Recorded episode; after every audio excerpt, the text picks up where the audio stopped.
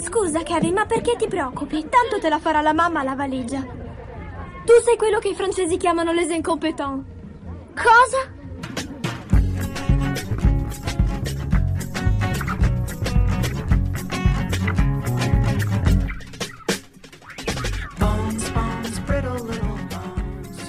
Ciao gente, episodio 37 degli Incompetenti, il podcast di cinema che non vanta alcun tentativo di imitazione. Io sono Andrea Basti e con me immancabilmente Lorenzo Bertolucci Pronto, buonasera. e Francesco Chignola. Ciao, ciao. Entusiasti, loro malgrado. E un paio di... sempre. Loro malgrado. malgrado che loro vi, co- vi costringo a essere entusiasti, vostro malgrado. Un paio di appunti da inizio puntata. È la seconda volta che tentiamo di registrare questo episodio, quindi non abbiamo proprio i film freschissimi perché ne dovevamo parlare una settimana fa. Ma poi abbiamo avuto qualche problema tecnico. In compenso, se qualcuno è interessato, abbiamo 20 minuti registrati di me e Francesco che annuiamo molto forte eh, respirando sul microfono e ridendo occasionalmente alle battute di Lorenzo. Se volete, eh, al miglior referente glielo possiamo dare. La seconda cosa è che, ah, ecco, avete rischiato che parlassimo di un film, di un documentario russo di due ore e un quarto sui funerali di Stalin che Lorenzo ha consigliato, che si chiamava eh, State Funeral, appunto, Sì. che però vi consigliamo lo stesso così in, eh, in, eh, passant perché è molto molto molto bello e si trova su Mu- Mubi UK, mi sembra. Sì, ho anche su Vimeo, volendo, pagando. Ah, bene. È un Comunque, film di guarda, se volete- Sergei Loznitsa, per chi lo conosce. se, se volete vedere due ore e un quarto di... È veramente bellissimo, il film, il di film documentario dell'anno. russo, sì. Se invece volete sentire parlare di Crudelia Demon, siete nel podcast giusto. È un, un documentario ucraino in realtà. Ah, ucraino, scusami, Ok. hai ragione. Però sp- possiamo spoilerare. Stalin, Stalin muore. Muore, Sì. no ma è- muore un parecchio. Muore- perché... Però muore nei primi 15 minuti. Quindi Muore si può all'inizio, sì. È Bene, come invece quarto pa- potere, poi c'è tutta la... Bene. È un po' il quarto In- potere dei, do- dei documentari sulla morte di Stalin. sta. esatto. Per me possiamo anche continuare a parlare solo di questo. di questo se- senza che Francesco l'abbia visto. eh. Eh. No, ma questa era una minaccia che invece rischiavate di, di sentire parlare di questo film. In realtà parleremo di film più me- meno dedicati a Stalin. E partiamo con eh, il nostro amico Zack Snyder che a brevissima distanza, di cui a brevissima distanza torniamo a parlare, visto che è la puntata dedicata alla Justice League era tipo due puntate fa. Che però Ma ci tenevamo- essere, per quanto mi riguarda, tre mesi come tre giorni fa, non ho più il senso del tempo. eh. Dai, sta finendo. Qua, i- questo podcast è per il 66% vaccinato. Andate a fare in possiamo- culo. Chissà chi è che, non- che non è dei nostri. Dicevamo, Zack Snyder ritorna sui nostri simpatici schermi con un film eh, di zombie di cui ci parlerà Lorenzo. Si tratta di Army of the Dead, disponibile su Netflix. Sì, allora, una piccola ma lunghissima premessa ehm, è che io eh, nella puntata che non è venuta registrata settimana scorsa, eh, la parte che avevamo fatto ero io che parlavo di Army of the Dead e eh, sembrerà eh, impossibile agli ascoltatori, eh, non ci crederete, ma io non mi preparo i pezzi prima di iniziare a registrare, eh, ve lo- ve lo giuro. E quindi eh, mi sono sentito, eh, mi, cioè mi sento per la prima volta parlare di un film quando parlo di un film che sta registrando. E, e mi sono reso conto, parlando settimana scorsa a nessuno di, eh, eh, di Army of the Dead, che eh, avevo un sacco di cose da dire su quelli che eh, io e tutti gli, gli uomini e le donne del mondo riteniamo i difetti di questo film, ma per quanto riguardava eh, come mai il film mi era più piaciuto che ad altri, non sapevo dire nient'altro che però mi è piaciuto. Però tutto sommato, secondo me, gli aspetti buoni che ci sono lo rendono comunque un film gradevole. Ecco, e non so veramente dire altro eh, sul perché questo film mi sia piaciuto. Ma ci arriveremo. Eh, parliamo brevemente del film che molti ormai di voi avranno visto. Eh, ci sono gli zombie, un'epidemia zombie eh, a, a Las Vegas. Eh, l'esercito americano ha creato una, una zona di confinamento zombie, in pratica questa epidemia non si è eh, diffusa, ci sono solo tantissimissimi zombie, tutti in quella che era Las Vegas.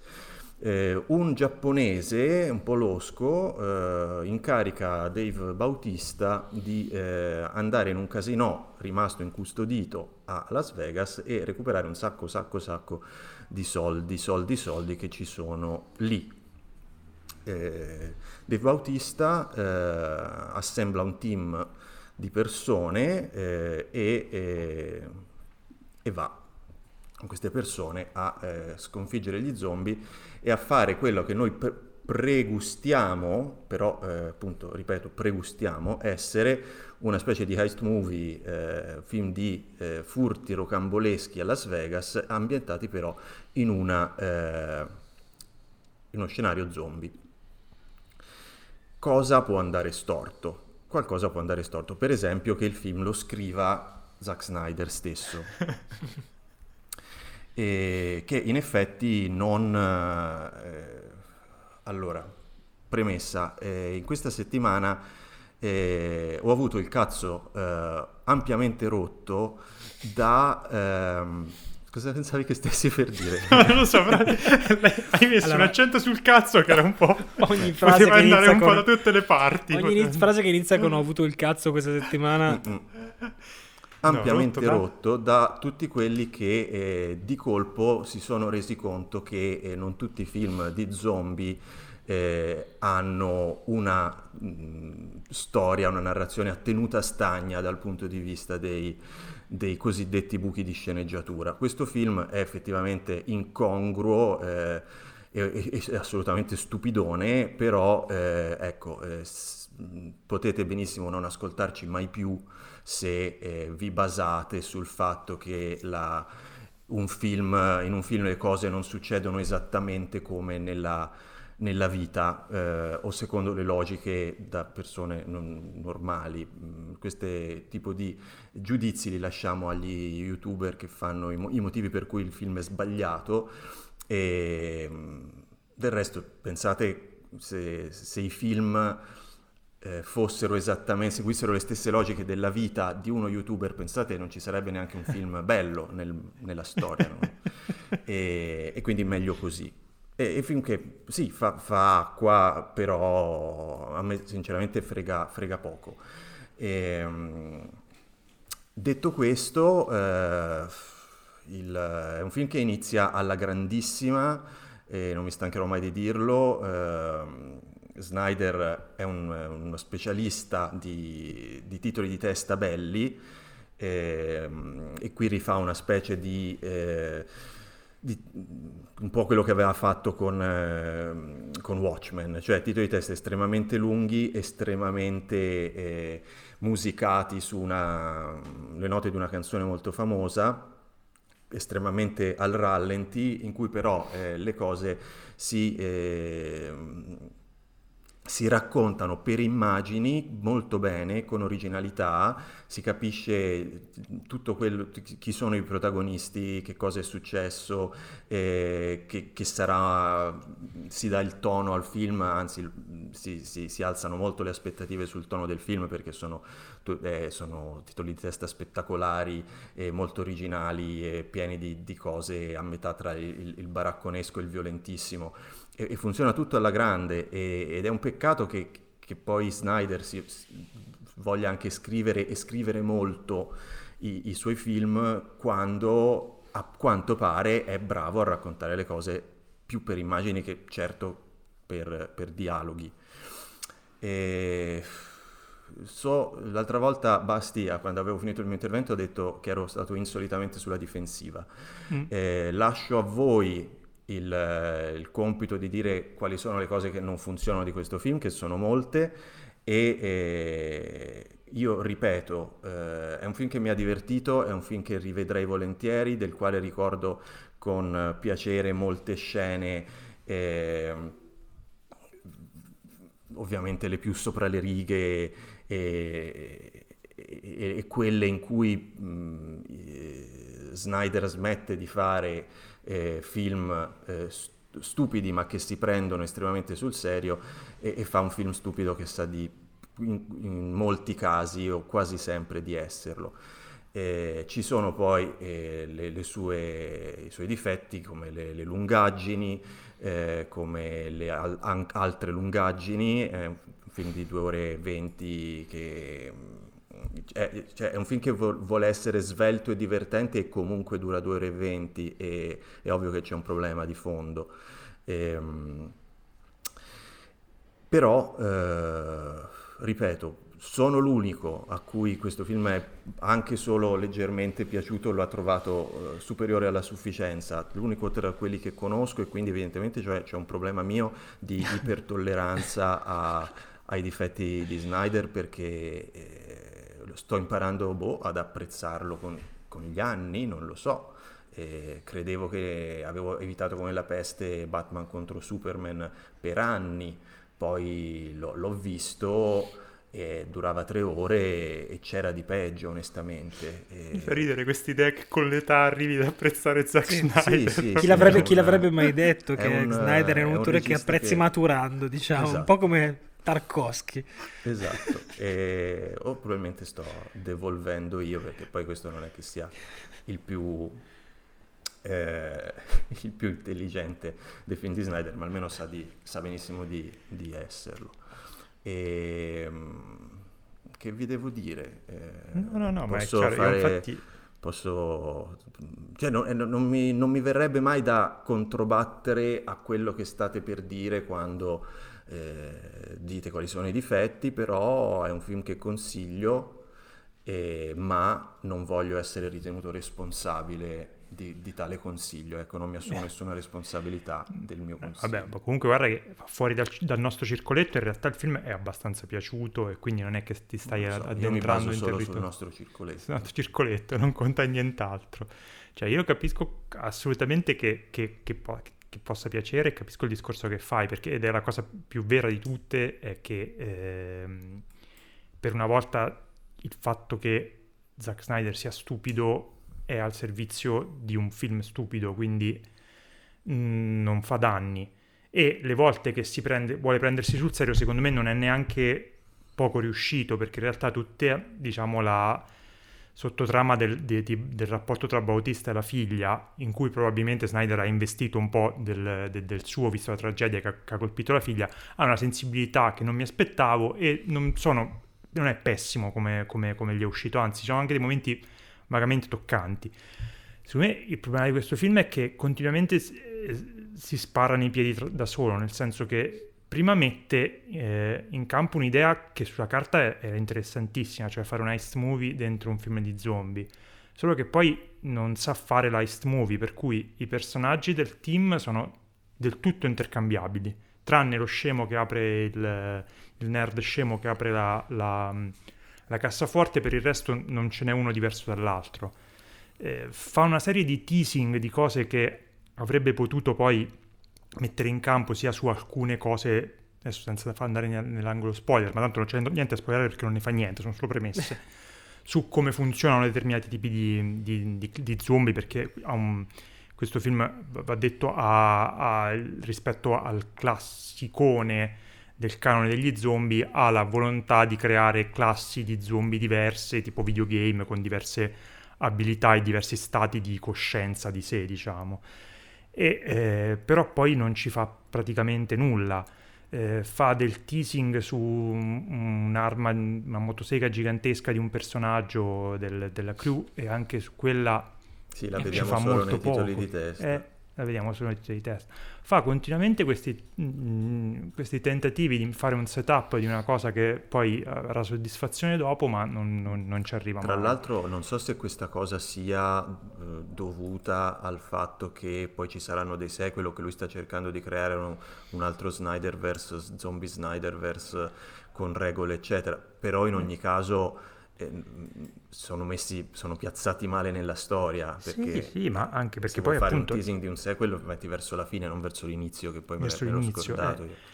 E poi non è, non è, un, cioè è un film in cui gli avrebbe fatto molto bene avere dei, dei tagli pesanti al montaggio. Lì si vede che è il classico caso in cui un regista per delle strade stranissime, come è stata poi la carriera di Snyder, ha, ha un tale potere produttivo sui suoi lavori che non c'è nessuno che gli faccia una supervisione a livello di eh, montaggio e di eh, preproduzione su, co- su, su, cosa andrà a raccontare, perché posso anche capirlo il grande progetto che c'è dietro questo Army of the Dead e m- mi interessa, c'ha, delle, c'ha, degli elementi anche sull'estetici che a me piacciono molto, adesso per chi conosce videogame, eh, si, sembrava di voler essere un, quasi un adattamento di Dead Rising, che è uno dei, dei videogame di zombie più creativi e matti che ci sono stati negli ultimi anni anni. E l'ambientazione di, eh, eh, Las, la, di, Las, Vegas sembrava andare molto in quella direzione ma anche qui è, è,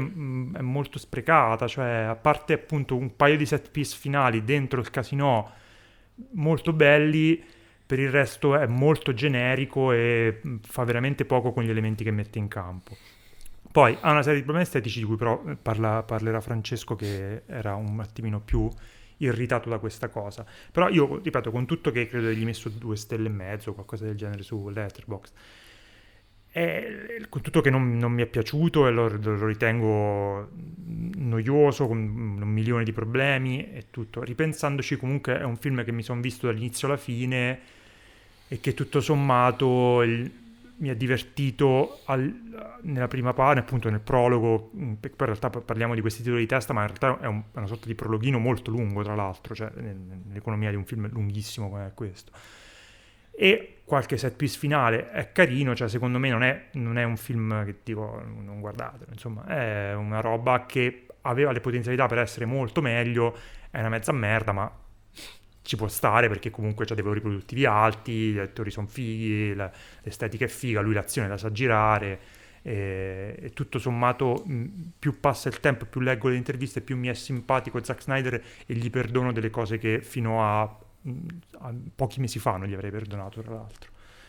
Ok, dicevi, lascio a Francesco che appunto credo che avesse poi robe sì, da no, dire. Io stesso per Lorenzo, nel senso che io ho già fatto questo discorso nella nostra puntata invisibile che non ascolterete mai e quindi immagino che io debba meno ripetere le stesse cose. Non mi sì. ricordo bene cosa avevo detto. Probabilmente avevo detto, avevo parlato del fatto che questo film è girato con questa strana tecnica per cui lui uh, sfuma, i, sfuma i, i, piani, quindi c'è questa focale corta distribuita per tutto il film che io ho trovato molto irritante. Poi abbiamo ipotizzato che, questo, che questa tecnica, probabilmente fatta in post-produzione, fosse fatta per, per riuscire a infilare Tig Notaro eh, nel film. Per chi non lo sapesse, eh, spiegalo. Ti, spiego, Tig Notaro è una bravissima comica che è stata ingaggiata da Zack Snyder a riprese ultimate per sostituire Chris D'Elia, un altro comico assai meno bravo che nel frattempo era stato eh, accusato di brutte cose e quindi lui ha rigirato tutte le scene di Chris D'Elia con Tig Notaro su un green screen la, questa cosa si vede tantissimo e non voglio dire che questo è il motivo per cui non mi è piaciuto il film. Sto dicendo che questa è una cosa che non sono riuscito a non vedere per tutto il film, in ogni scena in cui non c'è lei, ce ne sono parecchie tra l'altro. Eh, poi a un certo punto rimane in secondo piano, ma credo che lo fosse già Chris Delia. Mm? E diciamo questo, questo, modo di girare mi ha molto, molto irritato, molto distratto e poi mi ha fatto diciamo, puntare il dito contro tutta un'altra serie di di pigrizia di messa in scena che da parte di uno che puoi dire quello che vuole, ma comunque uno che sa costruire le inquadrature, sta a fare delle cose fighe, poi può essere un pesantone tutto quello che volete, però è comunque uno che sa come si gira. Sembrava il suo primo film, voglio dire. Io ho rivisto recentemente la prima mezz'ora di, di Dawn of the Dead, che regge benissimo peraltro, era girata meglio di questo, secondo me. Ed è un film di boh, 15 anni fa, 17 anni fa, una roba del genere. Eh, che diciamolo sì. era il, il, film d'esordio di Zack Snyder, remake del sì, remake di, di Zombie di Romero. Romero. Era il suo, diciamo, questo sì, è un suo un... ritorno alla sua prima passione, quella per, i, per gli cioè, zombie. Cioè, se ci pensiamo era un'operazione talmente folle che sì, è assurdo esatto, che sia riuscita molto più rischiosa bene, quella è venuta decisamente meglio.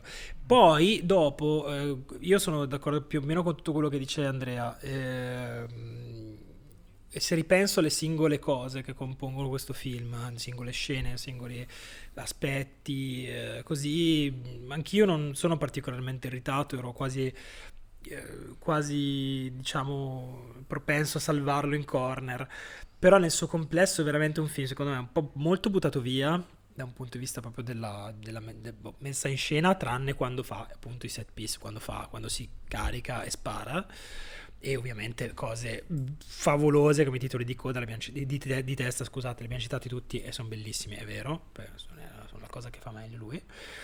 E, e poi da un punto di vista della scrittura è molto molto raffazzonato e noi non, sa- non siamo, lo sapete, il tipo di podcast che passa mezz'ora a esaminare i buchi di sceneggiatura, anzi ci sono uno dei nostri, diciamo...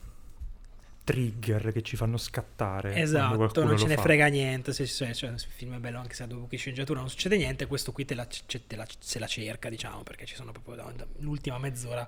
È una cosa che proprio non sta no, l'ultima, l'ultima, ora di film non sta mm. praticamente in piedi, ma ehm, se uno è disposto diciamo, a spegnere quella parte di cervello, probabilmente è anche la parte migliore del film.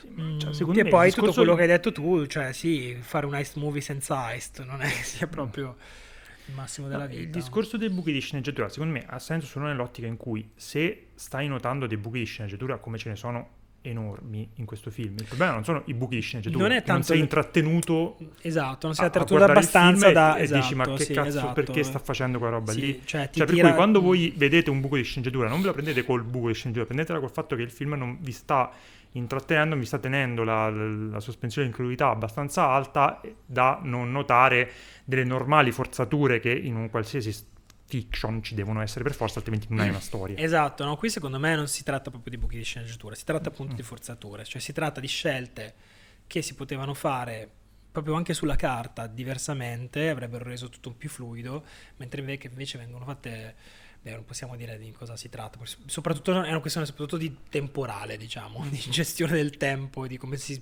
sviluppa il tempo in questo mondo magico di, di questo film. E, ovviamente non cioè t- troppo, troppo forzato. Però, ripeto, come hai detto tu, Andrea, alla fine, cioè, io non non mi, sento di dire no, che brutto. Rispetto, per esempio, al film di cui un paio di film di cui parleremo in questa puntata, soprattutto il prossimo, che vi direi non guardatelo. Questo vi dico, ma sì, guardatelo, alla fine è abbastanza innocuo. Avrei gradito, probabilmente l'avrei salvato se fosse durato 130 minuti invece che 150. E allora mi sarebbe piaciuto, probabilmente.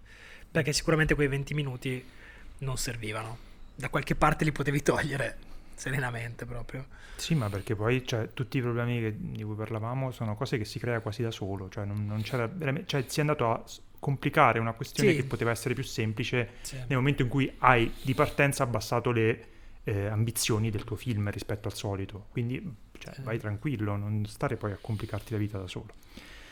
Bene, questo era Army of the Dead del nostro amico Zack Snyder. Abbiamo fatto un po' di eh, teasing sul prossimo film che ci è piaciuto moltissimo.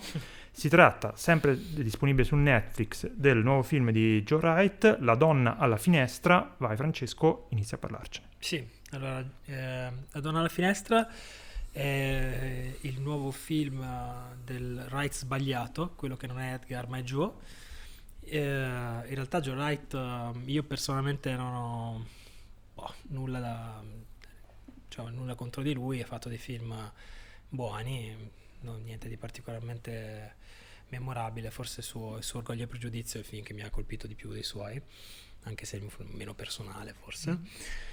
E diciamo che è uno che gli dai una roba se te la gira di solito non si può dire che è proprio una, un autore con una sua poetica particolare. In questo caso gli hanno detto fai ehm, la finestra sul cortile e lui ha detto ok va bene, ha fatto, ha fatto una sorta, una sorta di, di, remake della finestra sul cortile. Mm, t- tanto che e questo deve far capire quanto è sottile e quanto è raffinato questo film nel suo citazionismo al minuto boh 3 del film c'è una lenta panoramica una lenta panoramica in cui vediamo il personaggio del protagonista che è Amy Adams sullo sfondo della sua casa e in primo piano, no, primissimo piano perché lo schermo del televisore occupa tutto lo schermo del vostro televisore, si sta svolgendo la scena in cui eh, James Stewart viene strozzato da Raymond Barr e poi ovviamente si salva nel finale della finestra sul cortile di Hitchcock. Quindi questo è il livello proprio di, di grande raffinatezza di questo film. fa anche, ce ne sono altre perché a un certo punto c'è lei che si sveglia, un, c'è una sequenza in cui non si capisce se lei ha sognato o no, si sveglia alla televisione, stanno facendo Io ti salverò, la scena, in quel momento lei si sveglia e c'è la scena del sogno di da lì, Dio ti salverò, è tutto così, vabbè, le citazioni sono tutte così. E poi c'è la, insomma, uno che cade dalla, dalla tromba delle scale, eh. ripreso da sopra, la campanina no. Vabbè, comunque questo era per Quello dirvi... che cade dal Monte Rushmore. esatto. esatto, comunque vabbè.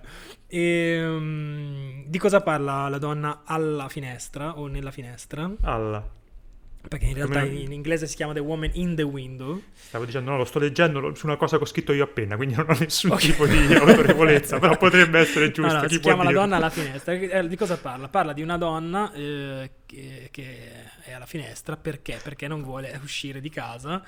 Eh, perché ha una, una, forma piuttosto intensa di agorafobia, quindi rimane chiusa in casa tutto il tempo, si capisce che lei ha un trauma in passato, nei primissimi minuti capiamo che lei ha eh, tentato il suicidio, non capiamo perché, eh, sappiamo che ha un marito una figlia che telefona, ha, un, ha una, un, il figlio di Kurt Russell che vive al piano di sotto e cos'altro, niente. Poi a un certo punto da nella finestra, sul, non sul cortile ma sulla via davanti a casa sua, eh, vengono ad abitare, viene ad abitare una famiglia eh, composta da Gary Oldman, eh, Julian Moore e un ragazzino con la faccia da matto che si chiama, non mi ricordo più.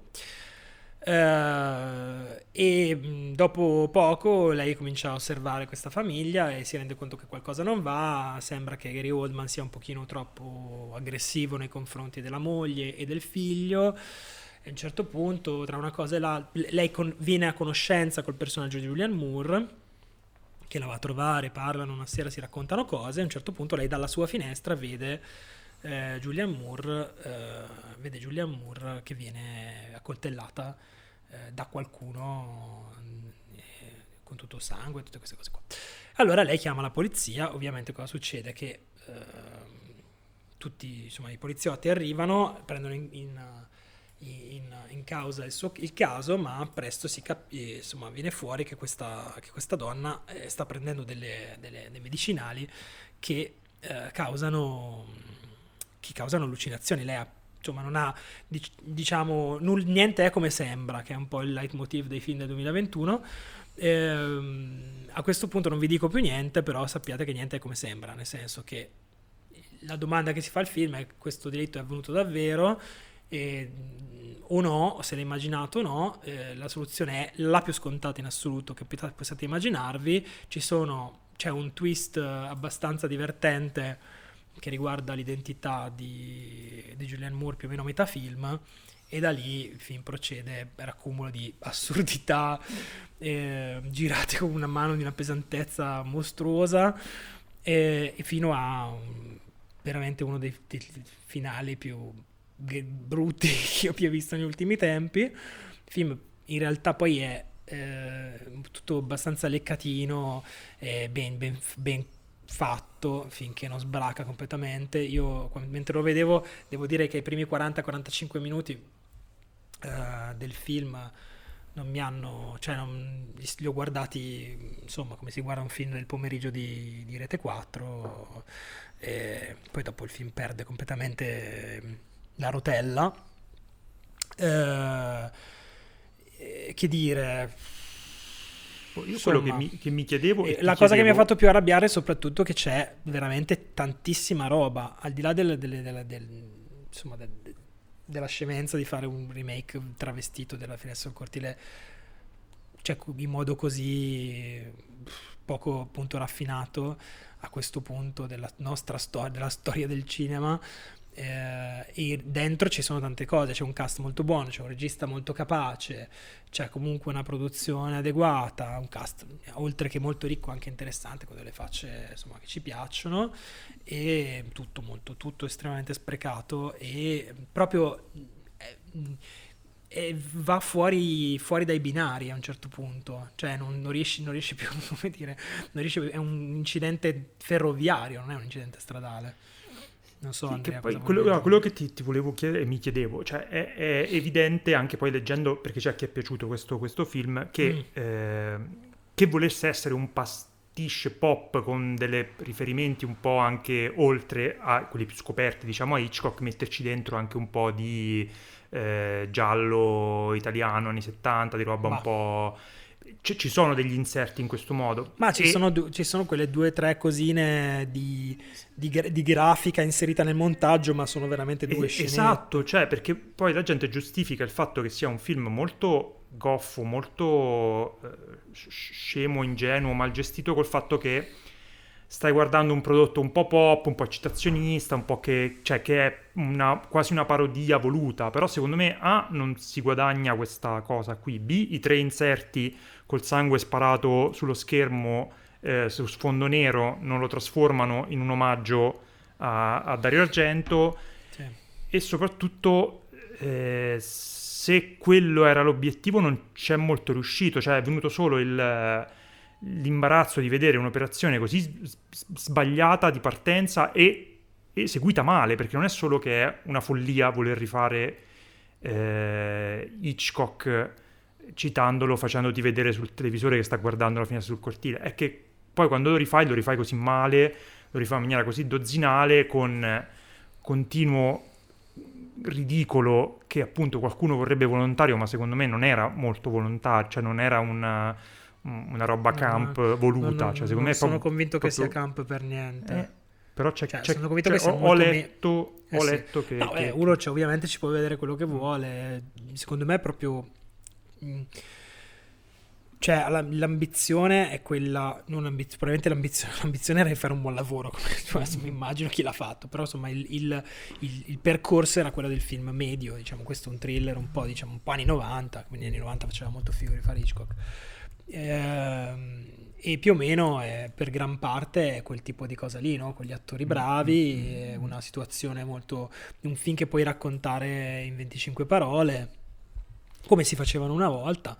Ehm, però appunto poi dopo eh, ti, ti rendi conto che certe cose forse una volta si potevano fare con più leggerezza perché eh, insomma una maggiore ingenuità spettatoriale forse non lo so Eh, però è difficile entrare nel dettaglio perché dovremmo dirvi poi esattamente cosa cioè ogni sviluppo della trama però sono più o meno quelli che, che immaginate e, e tutto il discorso sulla realtà eh, sul- su quello che vediamo e eh, insomma gli statuti di realtà delle immagini del, del- del- cinema e dei, dei- dei film insomma abbiamo appena visto un film come The Father che la stessa cosa in un certo senso proprio prendendola in, in termini generici l'affrontava in modo molto più intelligente molto più compiuto secondo me. Cioè, esco- cioè, io li vedo come dei film che hanno un legame molto stretto e però il The Father era l'esempio di come si faceva un- una cosa molto, come dire, tight, molto eh, per bene, sì, mentre sì, invece solida, questo eh. solida, e poi questo invece è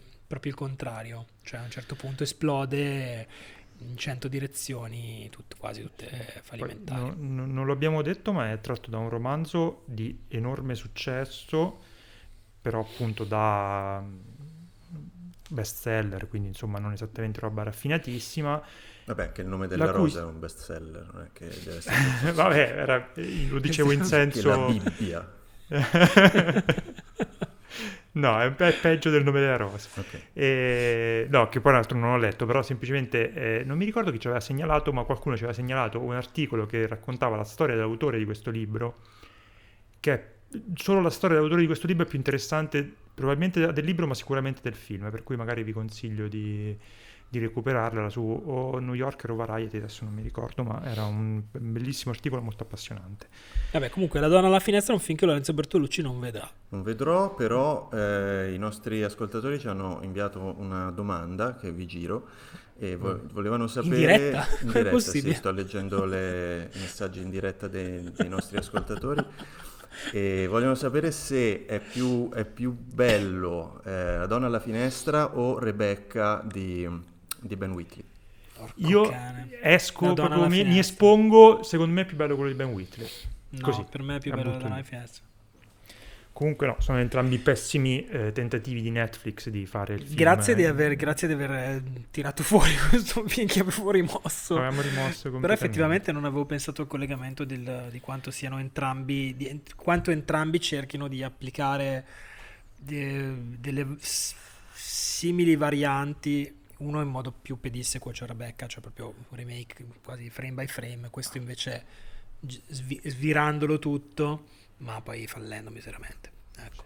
C'era uno che faceva bene, imitava Hitchcock, De Palma, poi dopo non mm. fa più film. Vabbè, pure lui c'ha, c'ha l'età di Hitchcock fra un po'. esatto. Bene, questa è La donna alla finestra, lo trovate su Netflix, ma eh, cancellatelo dal, dal, dalla schermata di home, non so come si faccia. Esatto, Scrivete però... a Netflix e ditegli, esatto, ditegli che Me l'hanno detto gli incompetenti. Invece, sempre su Netflix trovate il prossimo film di cui parliamo in scaletta, che invece è molto bello, e si tratta dei Mitchell contro le macchine, film di animazione della Sony, responsabile eh, non troppo tempo fa del capolavoro, quello che secondo me è un capolavoro, cioè eh, Spider-Man Into the Spider-Verse, con cui questo film ha una serie di punti di contatto e principalmente poi è quello dei, della produzione che c'è dietro. I nomi sono quelli eh, dei nostri amiconi. Eh, Lloyd e Miller, di cui nomi non mi ricordo, però mi ricordo i cognomi, come si chiamano loro? Eh, Phil, Phil Lord, Lord, e Christopher, Christopher, Miller. Miller. Christopher, Miller.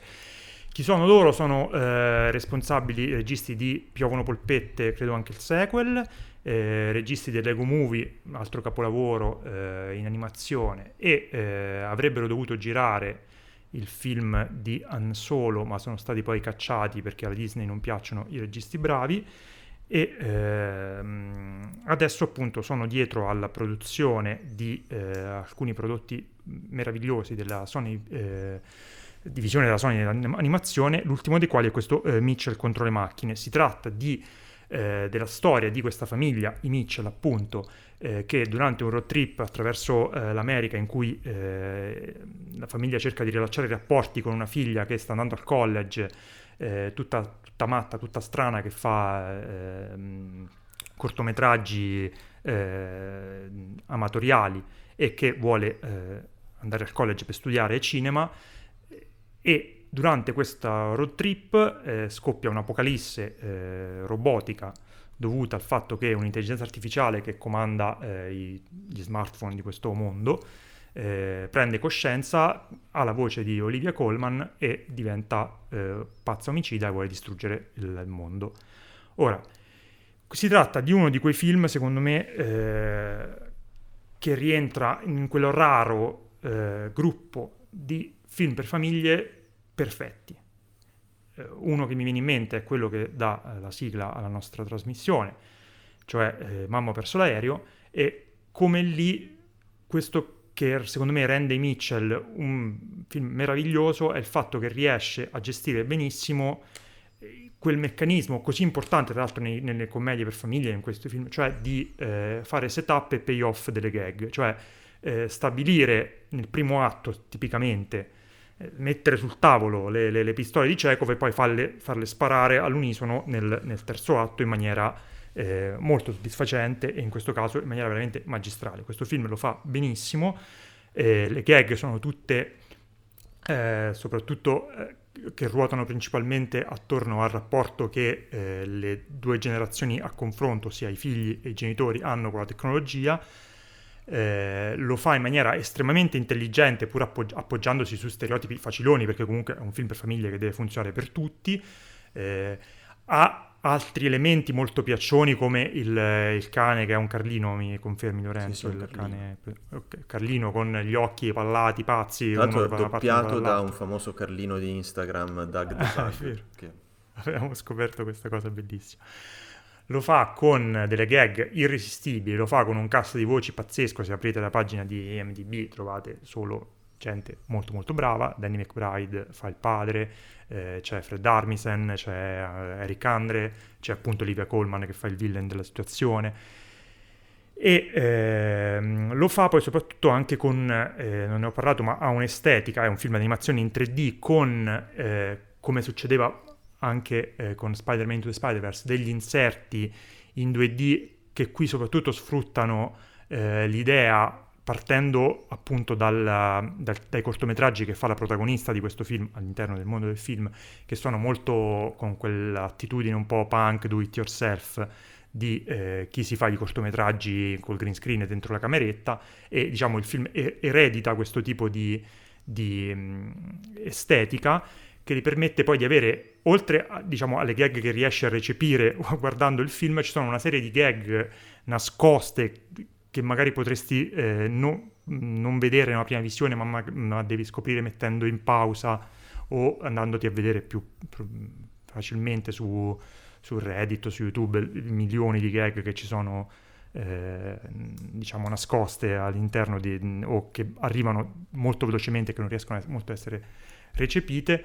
Il risultato è un film che è un assalto ai sensi divertentissimo che anzi se ha un problema e poi secondo me ce l'aveva anche eh, Lego Movie è che ha troppe gag e non riesci tantissimo poi a starci dietro e ti invoglia poi a rivederlo a rivederne dei pezzi. Così. Ed è appunto come avevo detto uno di quei rarissimi ormai casi di film per famiglie che funziona benissimo, che non, non, non gli riesco a trovare difetti, se non che appunto l'ambizione è quella di fare un film per famiglie, un film per, eh, che, che, che, fa ridere i bambini e i grandi, ma lo fa con un'intelligenza, una padronanza del mezzo e una perizia te- tecnica spaventosa.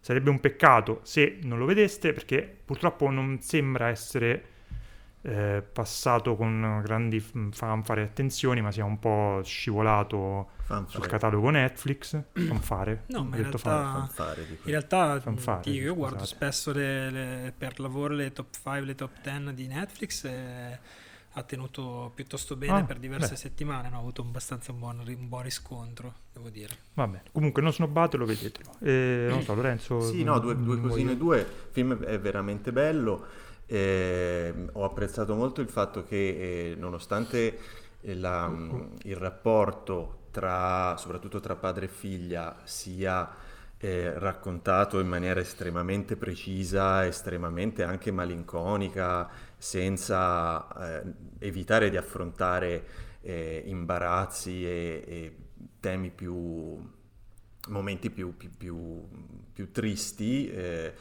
però eh, non c'è mai, eh, come spesso succede in questi film, lo, lo, stacchetto, la pausa dalla comicità per dedicarsi alla parte sentimentale e lacrimosa, ma anche eh, il rapporto eh, tra i vari membri della famiglia è sempre raccontato come una commedia incredibilmente sopra le righe che poi diventa, la, perde ogni barlume di eh, piedi per terra eh, ma nonostante questo eh, riesce a eh, far evolvere e a descrivere il, il, l'arco narrativo e la psicologia dei personaggi nel migliore dei modi attraverso eh, l'andare sopra le righe e l'azione e, e le gag e non distaccandosene per un attimo e facendo parlare i personaggi, che è un modo molto meno eh, molto più facile, molto meno divertente. Mm-hmm. In, questo tipo, eh, in questo tipo di film spesso succede.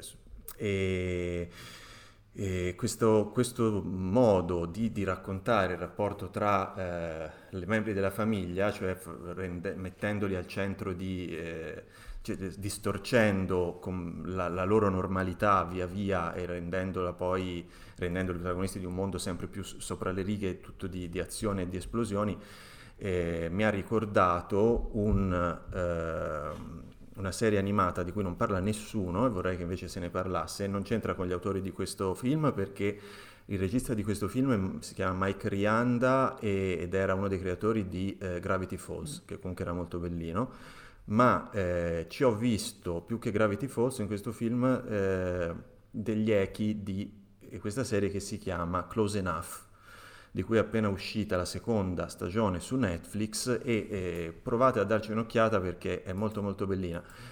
E... Ecco, eh, detto questo, domanda a voi, eh, è sembrato a me o eh, la eh, protagonista del film è omosessuale e la cosa non viene mai eh, non solo sì, sì, problematizzata sì. Ma, ma neanche eh, affrontata, quindi cioè, raccontata con il, la, la, più grande nonchalance è abbastanza... cioè, non mi sbaglio, no? Alla fine lei No, no, no, arriva, arriva. Mm. sì, sì, sì, arriva nell'epilogo questa l'esplicitazione di questa cosa, ma lo fa in maniera molto mm, senza sottolineature, Sì, sì. senza insomma, puoi farne un vanto, cioè, Sì, infatti è una cosa che ho apprezzato moltissimo. Mm. E, e poi niente, che ultima cosa, credo prima eh, comparsa in un film a cartoni animati di Céline Sciamma, che compare per un attimo insieme a Lynn Ramsey e altri due registi che non ricordo come le muse e ispiratrici della, della protagonista. E niente, un film molto molto bellino, guardatelo, eh, sia che abbiate dei figli sia che abbiate dei genitori. Vai. Mi hai un po' commosso con questa frase. Eh, lo so. E, no, e appunto io porto la mia esperienza di padre, come al solito in questo podcast, è un po' il mio ruolo, sono, io sono il padre di tutti. Sì, sei un po' il nostro papà. Noi ti Esatto, vediamo. esatto. E eh, no, io l'ho visto in modo diverso da voi perché l'ho visto innanzitutto in italiano. Io l'ho visto con mio figlio che ha 5 anni e che non vuole vedere ehm, più film perché si è stufato. Giuro, è una storia vera e questo se l'hai visto stranamente all'inizio e alla fine, che comunque è un buon indicatore del fatto che sia un film adatto veramente, che riesce a trovare che ha qualcosa per tutti. Ora, i film che hanno qualcosa per tutti spesso eh, devono, come dire, appiattire tutto in modo che a tutti vada bene, no? Tutto. Invece questo film ha qualcosa di molto buono per tutti, che è una cosa incredibile, secondo me, inaspettata. eh, nel senso che Spider-Man, eh, insomma Spider-Verse che abbiamo citato prima, è un film decisamente non per tutti, per Mm-mm. esempio, è un film per un determinato tipo di pubblico, ehm, anche insomma no- non anagrafico, ma un determinato tipo di passione dello spettatore. Ehm, e eh, mentre invece questo è un film assolutamente broad, cioè chiunque lo vede ci troverà qualcosa e troverà qualcosa di bellissimo. Io ho passato gran parte del film a aspettarmi che, che fallisse, che sbagliasse qualcosa, che di- trovasse, non so, un- diventasse Melenso nel modo sbagliato, che diventa Melenso, ma non nel modo sbagliato, secondo me diventa Melenso in modo molto equilibrato, che è stranissimo. E eh, invece le azzecche praticamente tutte. Le parti ehm, eh, comiche sono esilaranti, cioè in, in- in modo che ridi proprio voluttuosamente mentre le guardi, cioè fai rumore ridendo. Sì, non anch'io ho cosa che- fatto cioè, rumore, messo almeno in io non è che guardo i film sbracandomi dalle risate di solito, anche perché, perché, non- sei una persona sono- ormai di una certa età e di una certa intelligenza, chi, chi ride No, proprio no, molto perché- forte perché- di fronte a un film mi fa un po' impressione. no, io ho riso con questo film ho riso abbastanza forte. Se se al cinema ti capita magari più facilmente di ridere, al cinema ci, ci andiamo da un anno e mezzo, quindi siamo abituati a ridere un po' così per non svegliare i vicini. Questo film ho riso tanto, però poi ho anche un po', mi sono anche un po' commosso. Quindi, qua, cioè, tante, tante stellette per questo film. Eh, credo in definitivamente il film più bello di questo episodio. Quindi, se dovete vedere un film di questi sei, guardate questo per quanto mi riguarda. E, e poi volevo lasciarvi con un aneddoto inutile che tra i, tra i tre produttori di questo film, che ha una piccola quota di produzione hongkongese, c'è Louis Koo, che è un attore di Johnny To, che ha fatto diversi film di Johnny To, tra cui Throwdown, che i miei amici di, Uh. di podcast conoscono benissimo, ma anche tipo Election, adesso non mi ricordo cos'altro. È uno che se, se- se avete visto un, un film di Johnny To avete, avete presente la sua faccia, perché lui ha la passione, de- da qualche anno ha una società di produzione, è, è un grande appassionato di effetti speciali, mi role tutta la storia, e di solito produce dei film eh, hongkongesi, questo invece è, credo la prima produzione internazionale in cui si è messo, in cui è stato coinvolto e quindi niente, questa cosa per Sì, me, lo ricordo, lo, lo avevo, lo avevo sempre mh, visto come l'Andy Lau del discount, perché vagamente un po' ci assomiglia, però Sì, sì, sì, sì, beh, lui ha, fatto praticamente, cioè ha fatto tanti film in patria, però quelli per cui è famoso sono Mm. praticamente tu- quasi tutti Mm. di quasi tutti di Johnny To. E Poi ci somiglia, quindi- sti cinesi sono tutti uguali. Sì, esatto. Questo andava detta come sempre. Comunque quando fanno- bellissimo, bellissimo questo film e eh, grandissimo, grandissimo cane, grandissimo cane, Mm. un bellissimo Sì. cane che- di cui siamo tutti molto pazzi. Anzi, ho notato st- mh, incredibilmente m- meno merchandising di quanto avrei pensato su quel cane lì.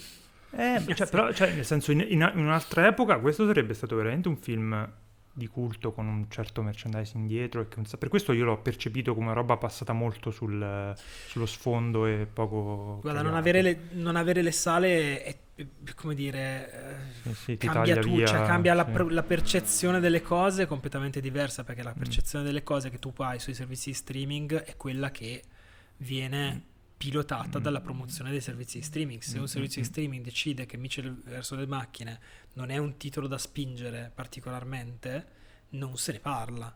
Però per fortuna noi possiamo sapere che, che la gente l'ha guardato lo stesso, anche se non è. E questo è chiaramente un film che si sono ritrovati, no? Sì, sì, sì, sì, Tra le mani cioè, e se lo sono sì, gli, è venduto, in... gli è caduto un po' addosso, mm. secondo me. Cioè non lo sentono molto come un titolo di Netflix, secondo me, ecco. Però, beh, cioè, cavoli. Bello, bello, bello. Sì, sì, sì, sì, sì. Bene, questo era i Mitchell contro le macchine, ripetiamo, lo trovate su Netflix. È uscito invece in un video questo film di cui ci parlerà Lorenzo, film belga, se non ricordo male. No, è danese. Eh, danese, scusatemi. E si tratta di Cattered, non dico più cazzate, lascio la, la, il palco a ah, Lorenzo. Vai. Allora, Cutterhead è un film eh, danese del 2018 che ho scoperto io nella mia eh, attività di scopritore di film di, di cinematografia del 2018 sei tipo un esperto di film del 2018, 2018 e che poi è stato fortemente voluto eh, da, da, Andrea, Andrea Basti mm? in questa, questa, puntata perché gli è poi piaciuto molto e ha deciso che bisognava spingere questo film eh, esatto. misconosciuto. Che tutti lo dovevano vedere. Esatto misconosciuto. Francesco, vuoi fare una battuta su misconosciuto o la lasciamo... lasciamo a, a, a interpretazione. Ok. Ce l'ha, ce l'ha, ce l'ha. diciamo no, per, no. per, chi non no, ci sta vedendo in diretta, Francesco è tipo rosso come eh, gongola, muro, sta gongolando. Esce. Sì, perché se questo film è misconosciuto, io sono mister conosciuto. Eccola. Io me l'aspettavo Grazie. un po', io me l'aspettavo. Qualità, qualità da questo eh, podcast. Importante. Cutterhead è eh, un film, è un thriller che eh, chiunque eh, lo veda lo definirà come eh, claustrofobico e eh, la, spero di non dire più questo termine nel corso della mia eh, di, disamina eh, perché ha un po' rotto il cazzo sentir dire da tutti claustrofobico ogni volta che c'è tipo una stanza o, o, e, o una cabina del telefono. Eh, è un film che invece eh, ha secondo me altre eh, caratteristiche che lo rendono estremamente bello e, e particolare nel panorama dei thrillers.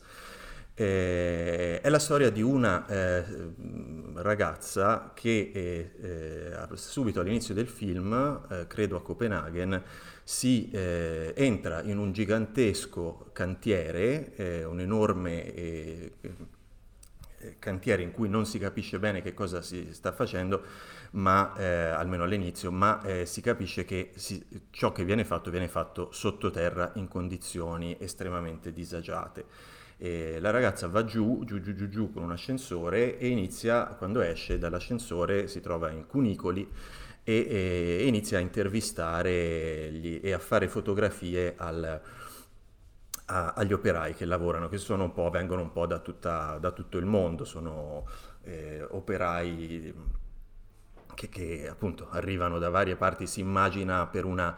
Eh, viene a dire una coproduzione internazionale, ma quelli sono i film. eh, vabbè, insomma, sarà un, sì, una, una, grande, una, grande, opera in cui... Joint venture, sì, come si dice? Noi non siamo industriali, quindi non lo sappiamo, scusateci. Beh, se volete andate sul podcast degli industriali e vi, vi sapranno dire come si chiama. Comunque, podcast ci hanno messo i soldi varie nazioni eh, europee, quindi ci sono eh, operai di varie generi. E lei è una di quelle eh, un, po fa- po fastidiose figure che eh, si immischiano con la gente che lavora sul serio e fa le foto per metterle poi, immaginiamo, esporle in qualche posto del cazzo e far Bacchecche. vedere... Eh? Sì, bacchecche. In bacchecche. In bacchecche. e, e, fa domande alle quali giustamente gli operai che hanno altro da fare rispondono o sbrigativamente o con sguardi un po' perplessi del tipo cosa ti interessa di, di sta roba che facciamo noi. Però eh, è un po' buffo i primi 5 minuti perché gli operai sono quasi tutti italiani e probabilmente non attori presi appunto da questo cantiere, per cui li sentiamo parlare in italiano non sottotitolato e fa un po' ridere poi le viene offerto anche un caffè che si immagina fatto con la moca e scopriamo che, eh, come, come, già sapevamo, che ai danesi non piace il caffè fatto con la moca. Eh, si, eh, si, costruisce in questo enorme cantiere che, ripeto, non è un set, è eh, chiaramente un, un, gigantesco cantiere eh, preso in qualche grande città europea in cui sono stati eh, il regista che eh, non ho ancora nominato ma che vale la pena nominare si chiama Rasmus Kloster Bro. bro. Bro. Eh, ha avuto in qualche modo il permesso di, eh, di girare, ma è, ha uno stile tutto il film un po', un po guerrilla, si, si immagina eh, giusto due attori e, e, forse lui con la telecamera e un microfonista, ecco, si vede non, non necessariamente a basso costo, ma proprio fatto eh, con un senso di, di urgenza e di realismo estremi eh, in questo ambiente incredibilmente vasto, metallico, eh, incombente, spaventoso e reale, eh, di un cantiere in cui, dicevo, si, eh, si, sta, eh, si, stanno, mh, si sta costruendo, io credo, una metropolitana, non è mai chiaro, ma c'è una, una gigantesca trivella tonda che scava giganteschi tunnel tondi sotto una città e, e quindi direi che è una metropolitana.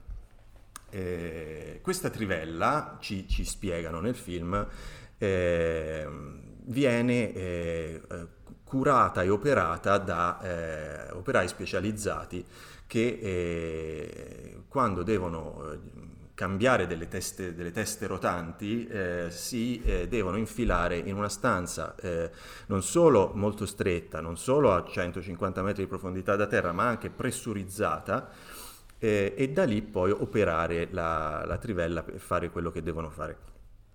La ragazza vuole entrare e cacare il più possibile il cazzo alla gente che lavora con le sue velleità artistiche da quattro soldi. e, e, poverina. Beh, poverina però è vero. E, ehm, non, è, non è un personaggio volutamente no, sta sul cazzo a te. Sì, e no, no, no, è un personaggio, no, secondo me è, è, scritto proprio per stare sul cazzo, cioè nel senso è no, un personaggio fastidioso. Vabbè, io non l'ho trovato fastidioso. E... Io mi sono immedesimato. Sei immedesimato. Perché sei un rompicazzo che va. Cazzo, eh, e poi le mette al salone del mobile, chissà che cazzo fa quando non ce lo dice. E, ehm, ecco, eh, quindi passiamo da, eh, dalla l'esterno che si vede solo nei primissimi minuti al cunicoli sempre più profondi, sempre più stretti, fino a entrare nello spazio ancora più ristretto di questa stanzina pressurizzata dietro la, eh, la eh, testa della trivella, del trivellone, un po' come il eh, nome del personaggio di Christian De Sica in Merry Christmas, e eh, si chiamava Fabio Trivellone. E, um, ed è qui che ovviamente inizia il thriller perché eh, di colpo e senza che la ragazza capisca niente di quello che sta succedendo perché effettivamente non ha competenze, eh, succede un, un, qualche guaio. Un qualche guaio, il tipo che la sta sorvegliando eh, si preoccupa moltissimo, la, la butta dentro un altro stanzino adiacente a quello dove sono gli operai della trivella e lei lì dentro non sa che cosa sta succedendo fuori, sa solo che è in una eh, stanza microscopica sotto 100 metri di, di, terra e fa sempre, sempre, sempre più caldo. E se vuole entrare nella stanza dove stanno gli altri operai, eh, si deve, bisogna spressurizzare la stanza altrui o pressurizzare la sua. Insomma, fatto sta che, come diceva giustamente Andrea, eh, se, avete, se avete delle fobie eh, di qualunque, qualsiasi di queste cose di cui ho parlato eh, ve le amplificherà. E se non pensavate di avere delle fobie riguardo a queste cose, le avrete, scoprirete di avere delle fobie che non avevate, perché effettivamente eh, da lì in poi è tutto un eh, semisadico gioco a eh, rendere sempre più eh, at- atrocemente ristretta e scomoda la situazione in cui eh, i protagonisti si trovano. I protagonisti sono tre, eh, la ragazza, il capo operaio t- della trivella che si chiama Ivo ed è un serbo e eh, un eritreo giovane che è un po' il, um, il, l'apprendista di Ivo. E, um, la situazione sarà sempre più eh, eh,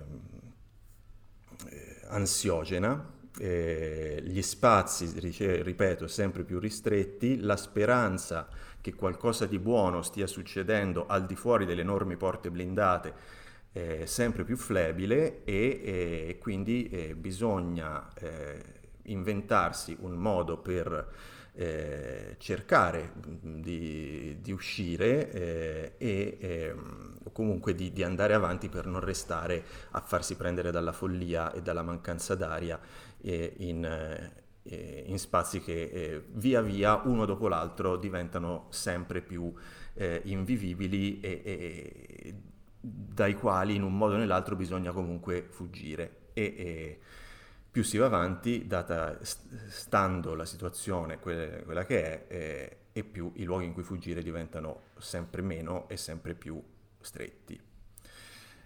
Oh, eh, quindi il film funziona benissimo perché eh, il regista, eh, riducendo al minimo la sua eh, eh, la, l'attrezzatura, anche credo anche gioco forza, perché gli spazi sono veramente quelli, non, non ci sono veri set, ci sono solo stanze mm.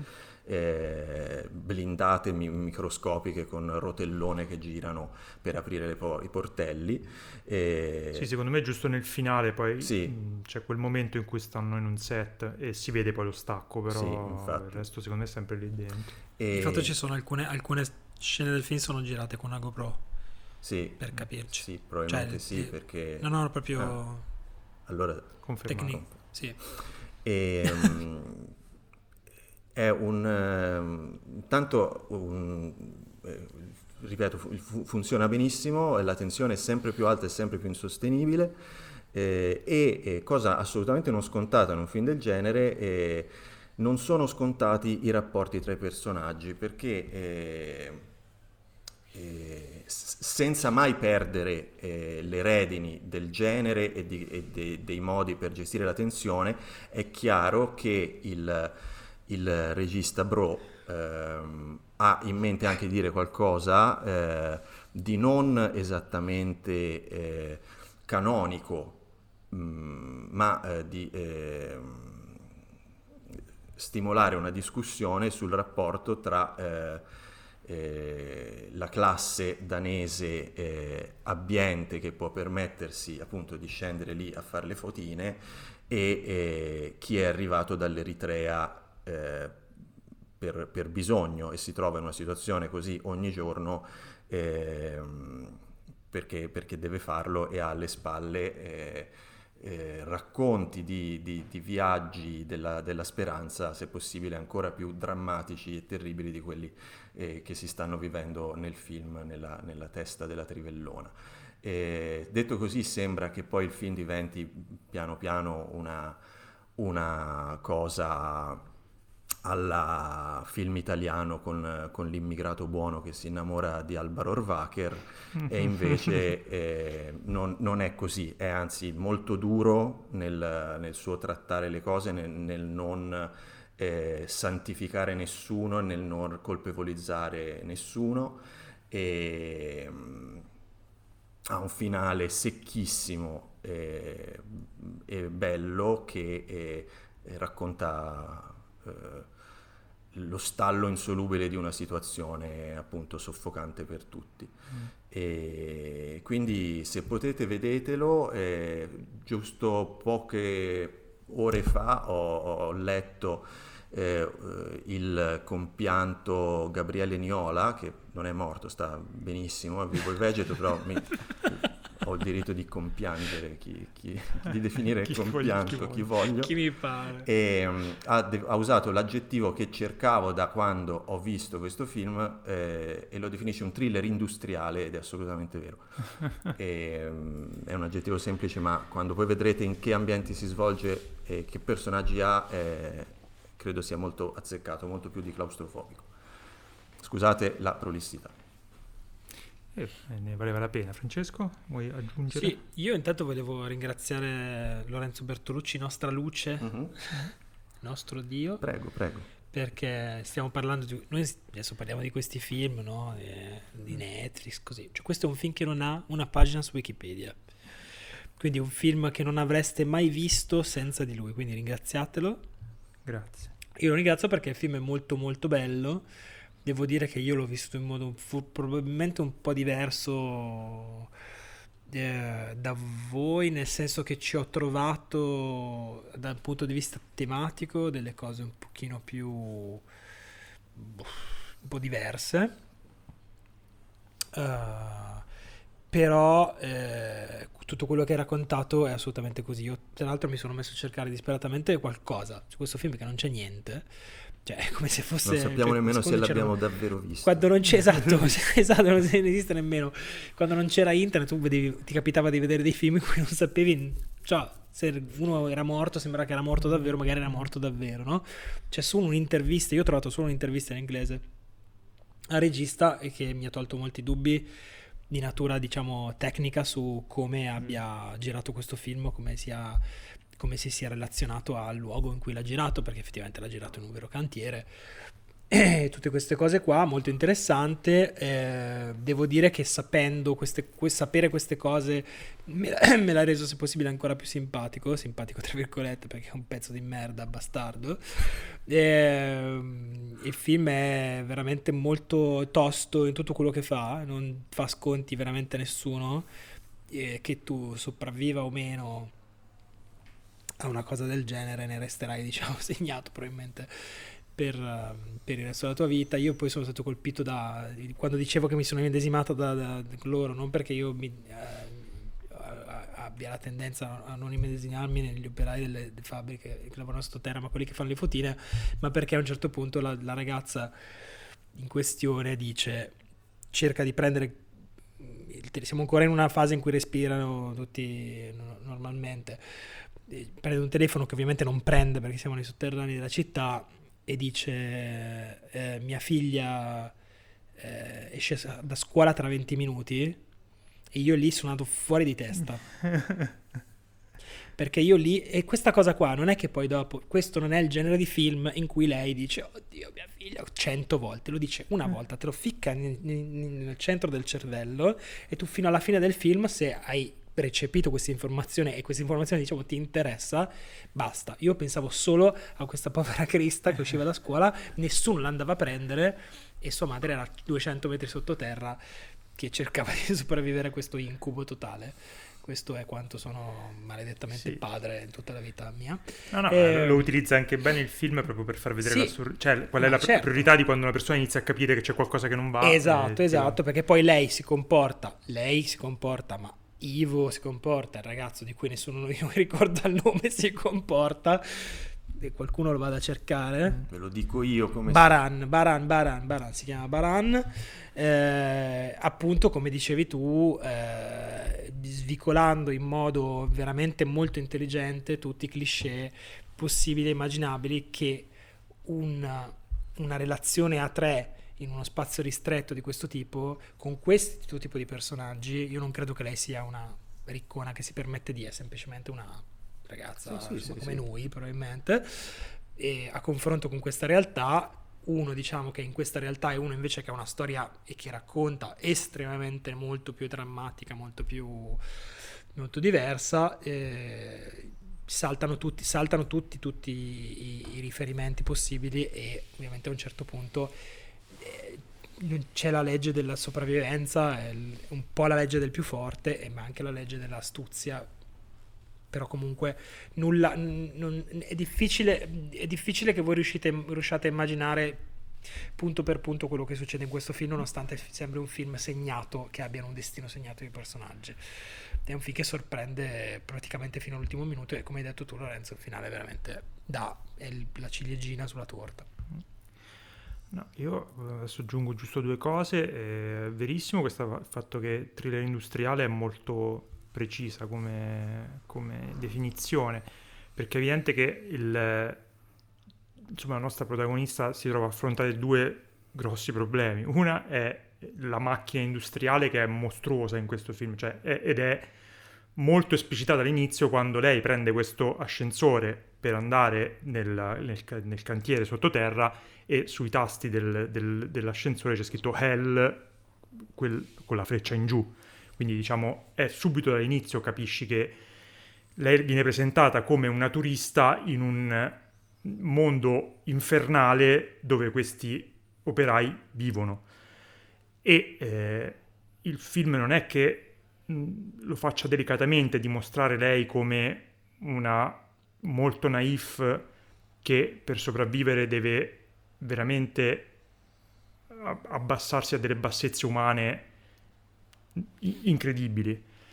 E secondo me, però, a differenza di quello di Giulio Francesco, secondo me c'è, un, c'è un bel, una bella divisione tra la solidarietà tra gli operai, perlomeno mostrata nella parte iniziale di questo viaggio all'inferno, e eh, un certo approccio mh, quantomeno eh, egoistico di questa protagonista, per cui non sembra il film eh, avere particolari simpatie, o quantomeno... Io non sono assolutamente d'accordo, perché secondo me ha la stessa simpatia con lei che per Ivo, a un certo punto.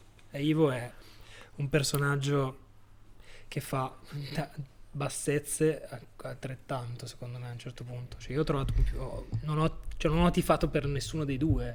No no ma non ti trovi a, a, non credo a, che il film tifi per nessuno no, dei due. no non credo che tifi per nessuno dei due però appunto mostra le bassezze umane in una situazione estrema per cui tu alla fine finisci a, a simpatizzare non perché appunto il, il film ti renda eh, simpatico uno dei due personaggi ma semplicemente perché proprio nella meccanica della sopravvivenza inizi a capire che sono saltate un po' tutte le, le, le gerarchie certo. che c'erano all'inizio, però appunto all'inizio le, le mette abbastanza eh, in campo queste, queste, gerarchie. Io poi non voglio fare sempre la macchietta che eh, cerca di appiccicare il marxismo, dove, però nel senso c'è un, sono, come aveva scritto giustamente il nostro amico Matteo, delle dinamiche di potere che sono evidenti e intelligentemente messe in campo dal regista e poi fatte saltare quando iniziano a, ad arrivare a, a finire la terra sotto i piedi di questi qui. Detto ciò, ribadisco quello che insomma, aveva già accennato Lorenzo, io adesso una delle mie più grandi paure che ho in questo momento è eh, rimanere bloccato nella testa di una trivella sottoterra a 150 metri, un'esperienza che assolutamente è nell'orizzonte del possibile, e quindi questo film insomma è appunto al di là di tutti i discorsi che possiamo fare su eh, insomma appunto queste, queste dinamiche di potere all'interno del dei personaggi del film, è un film che fa benissimo il suo mestiere di terrorizzarti e di eh, confinarti in quegli spazi lì con la disperazione che ti arriva addosso. E stavo per dire claustrofobico, ma non l'ho detto. Sei stato bravissimo. Seguo i, i tuoi consigli. Ora vuoi fare delle eh, immersioni subacquee o comunque qualcosa che abbia a che fare no, con quello le volevo fare già prima, però però quelle erano già eh, oggetto di alcuni film, adesso non mi viene in mente niente particolare, però erano cose che si sono viste, sì, sì. il fatto di aver paura della pressione sottomarina. Non avevo mai pensato che effettivamente lo stesso problema di pressione ce l'hai anche andando a trivellare... Mm-hmm. Sotto, e quindi insomma la mia carriera da operaio delle trivelle per metropolitane è abbastanza compromessa in questo momento. Bene, Comunque questo volevo, era... volevo dire che, che adesso in, in, teoria nella scaletta di questo podcast doveva esserci un altro film con la parola con la C Esatto, che non è capolavoro, ma è claustrofobico in questo caso. Abbiamo, abbiamo, svicolato. Abbiamo svicolato perché? perché? erano molto simili, però mm. citiamolo velocemente. Dai, era, sì, era... era Oxygen su Netflix, che è una sorta di uh, Brayed uh, in versione... Porca troia, ho detto uno spoiler. E in versione fantascienza. Fai un beep, secondo sì, me se metti esatto. un beep perfetto. In, in versione beep in versione fantascienza, eh, che è carino e ve lo consigliamo, sempre su Sì. Netflix, si chiama Però volevo O- dire, cioè, dal pun- cioè, partendo da un presupposto non simile, però comunque il discorso della claustrofobia, la stanza stretta, eccetera, qua ci sono due film più diversi di Eh, sì, questi, sì, non non posso potesse immaginare. esserci. anche una qualità dell'altro. Mentre invece questo era Cutterhead, se vi capita, se riuscite, recuperatelo, comunque si trova in un video facilmente. Passiamo invece Relativamente a... relativamente facilmente. Passiamo invece al eh, film eh, che è in questo momento al cinema. Torniamo a parlare di film al cinema con eh, forse uno dei film più adatti a noi tre, diciamo che se c'è da parlare di film Disney che parlano di eh, persone appassionate della moda, chi meglio di noi per di noi? parlarne? E quindi si tratta ovviamente di Crudelia e Francesco ce ne parla. Vai. Sì, tra l'altro tutti noi l'abbiamo visto al cinema, no. Il film per- eh, questo comunque è il campione di incassi del weekend. Ha Mm. qua- incassato 5.000 lire, però è comunque il campione di incassi del weekend. E il film ovviamente è uscito al cinema, ma si può vedere anche su Disney Plus pagando uno sproposito di euro. E... Di cosa si tratta? L'avete intuito dal titolo, Crudelia è eh, l'ennesimo, ennesimo film della collana di film Disney che riprendono storie dei classici Disney e ne fanno uno spin-off, una origin story o una versione, eh, ma con attori in carne e ossa, cioè prendono un personaggio, no, inutile che ve li citi, ne hanno fatti 100.000. In questo caso ovviamente il film è la carica 101 eh, e il personaggio in questione è il personaggio più memorabile del, della carica 101, cioè Crudelia Demon. Eh, mettete lì questa informazione. Crudelia Demon è una che voleva scuoiare 100 cani, ok? Per fare delle pellicce. ok? La protagonista di questo film, la nostra eroina, lo dico battendomi la mano al petto, ok? È quella persona. Non è una rilettura gentile come, non so, il cappellaio matto, Johnny Depp che si innamora di Alice, queste cose qua. No, è quella che in futuro vorrà scuoiare 100 cani per farne delle pellicce. Mettetevi questa informazione. Come fai a fare un film eh, in cui questo personaggio in gioventù è la nostra eroina per cui dobbiamo fare il tifo? Il film sembra non porsi questo problema in nessun modo, se non quello di fare una origin story in cui, eh, diciamo così, il, il- il- ve lo dico, tanto succede nei primissimi minuti del film, dei Dalmata hanno causato la morte di sua madre. Se sentite qua un bambino che piange è il mio. Vai tranquillo. Ehm, dei Dalmata hanno, hanno causato la morte di sua madre. Quindi, eh, che cosa succede? Abbiamo tutta questa, questa storia di questa bambina che dopo la perdita della madre si eh, trasferisce una soffitta con due altri due ragazzini orfanelli in una Londra degli anni 70, anzi sono se- 60 che poi diventano 70, e poi co- coltivando il sogno di diventare una stilista. Fin, fin quando un giorno, ma non, ovviamente coltiva il sogno di diventare una stilista perché ha un grandissimo talento nel disegnare abiti, però ehm, ovviamente ehm, per necessità non fa la stilista ma fa la ladruncola, eh, fa- una, una bravissima ladruncola insieme ai, due- ai suoi due amici che nel frattempo sono cresciuti. Uno di loro eh, è un attore, un, un caratterista comico americano che fa un terribile accento inglese posticcio. No, accento Si londinese orribile, devo Paul dire. Walter Hauser, eh, probabilmente se avete visto, se avete visto, era quello che ha fatto Richard Jewell, che non ho visto, però è lui. Se l'avete visto era lui e probabilmente l'avete visto, se avete visto Cobra Kai, per esempio, aveva un piccolo ruolo nell'ultima stagione di Cobra Kai. Vai comunque. Ehm, torniamo a noi. Quindi questa, questa ragazzina che nel frattempo è cresciuta e all'età di 20 anni è già Emma Stone, ehm, a un certo punto si ritrova ad avere un colloquio con eh, questa leggenda della moda interpretata da Emma Thompson e qui il film è, diventa Il diavolo veste Prada, semplicemente, né più né meno. Il film tra l'altro è eh, tratto uh, da una storia di Aline Brosh McKenna, che è la, la, la sceneggiatrice di West Prada. Questo non dovrebbe sorprenderci perché di fatto per una mezz'oretta il film è praticamente un remake del Diavolo Veste Prada, ma Disney con tipo cartoon. Uh, se non che appunto la protagonista del, del caso ha una doppia vita eh, perché scopre una cosa sul passato di questa, di questa, stilista per cui si incazza e quindi diventa una sorta di mix tra Diavolo Veste Prada e Joker. Eh, e non vi dico di più, potete più o meno immaginarvi com'è, ci sono delle scelte di, delle scelte di colonna sonora assolutamente paraculissime di musica inglese degli anni 70, praticamente tutti i singoloni possibili e immaginabili. È un film girato con una certa competenza, sicuramente. Il regista è Craig Gillespie, che ha fatto dei buoni film, è il regista mm-hmm. di Aitonia, per esempio, che era, non era male.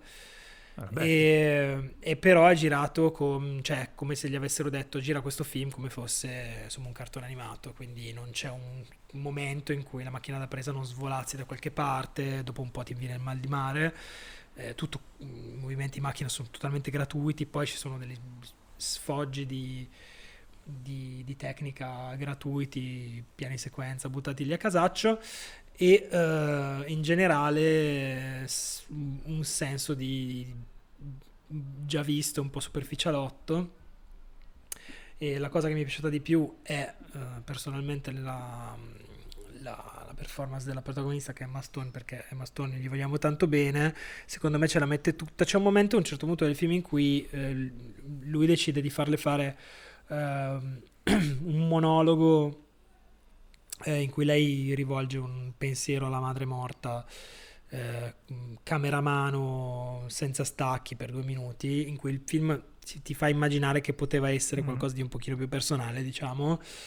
Per il resto è proprio... Bah, sempre quella roba lì.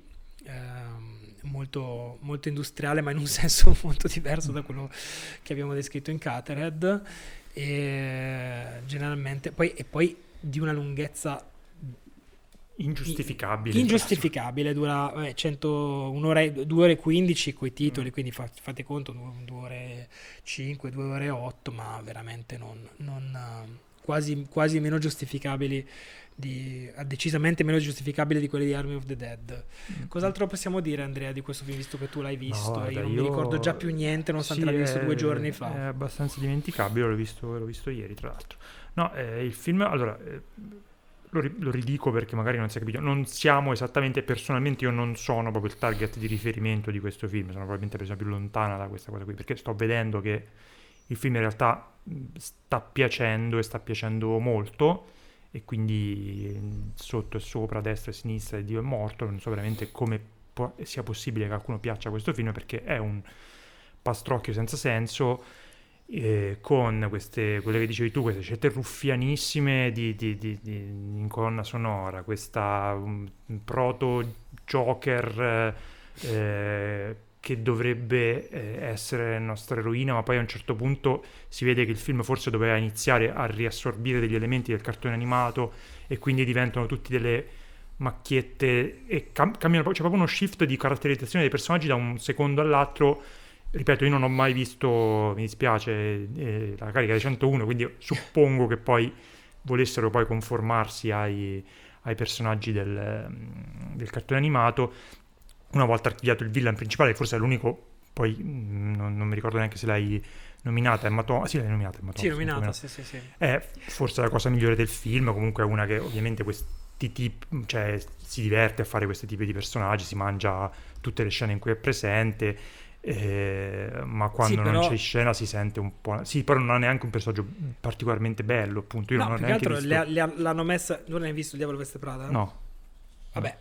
Boh. È quella roba. Le, l'hanno messa eh. in scena e gli hanno detto fai quel personaggio lì. Sì, quindi sei, sei all'ombra di Mary Streep. Pochino, quindi, ma, eh, sì, eh. un pochino più crudele perché essendo un mm. cartoon mm. comunque è tutto un mm. po' più pompato e nei volumi. Però io ho rivisto un pezzettino di Diavolo Veste Prada che ho visto tante volte, l'ho rivisto eh, insomma ieri o l'altro ieri mm-hmm. e, e, è veramente proprio fatta con stampino il personaggio di Emma Thompson sì, Poi sempre nell'ottica che non sono, non siamo il, il target di riferimento, è un film palesemente indirizzato a eh, un pubblico femminile, un po' quell'empowerment eh, da libera americana in cui sono eh, una ragazza che riprende in mano il proprio destino e segue i miei interessi e divento una stilista stronza.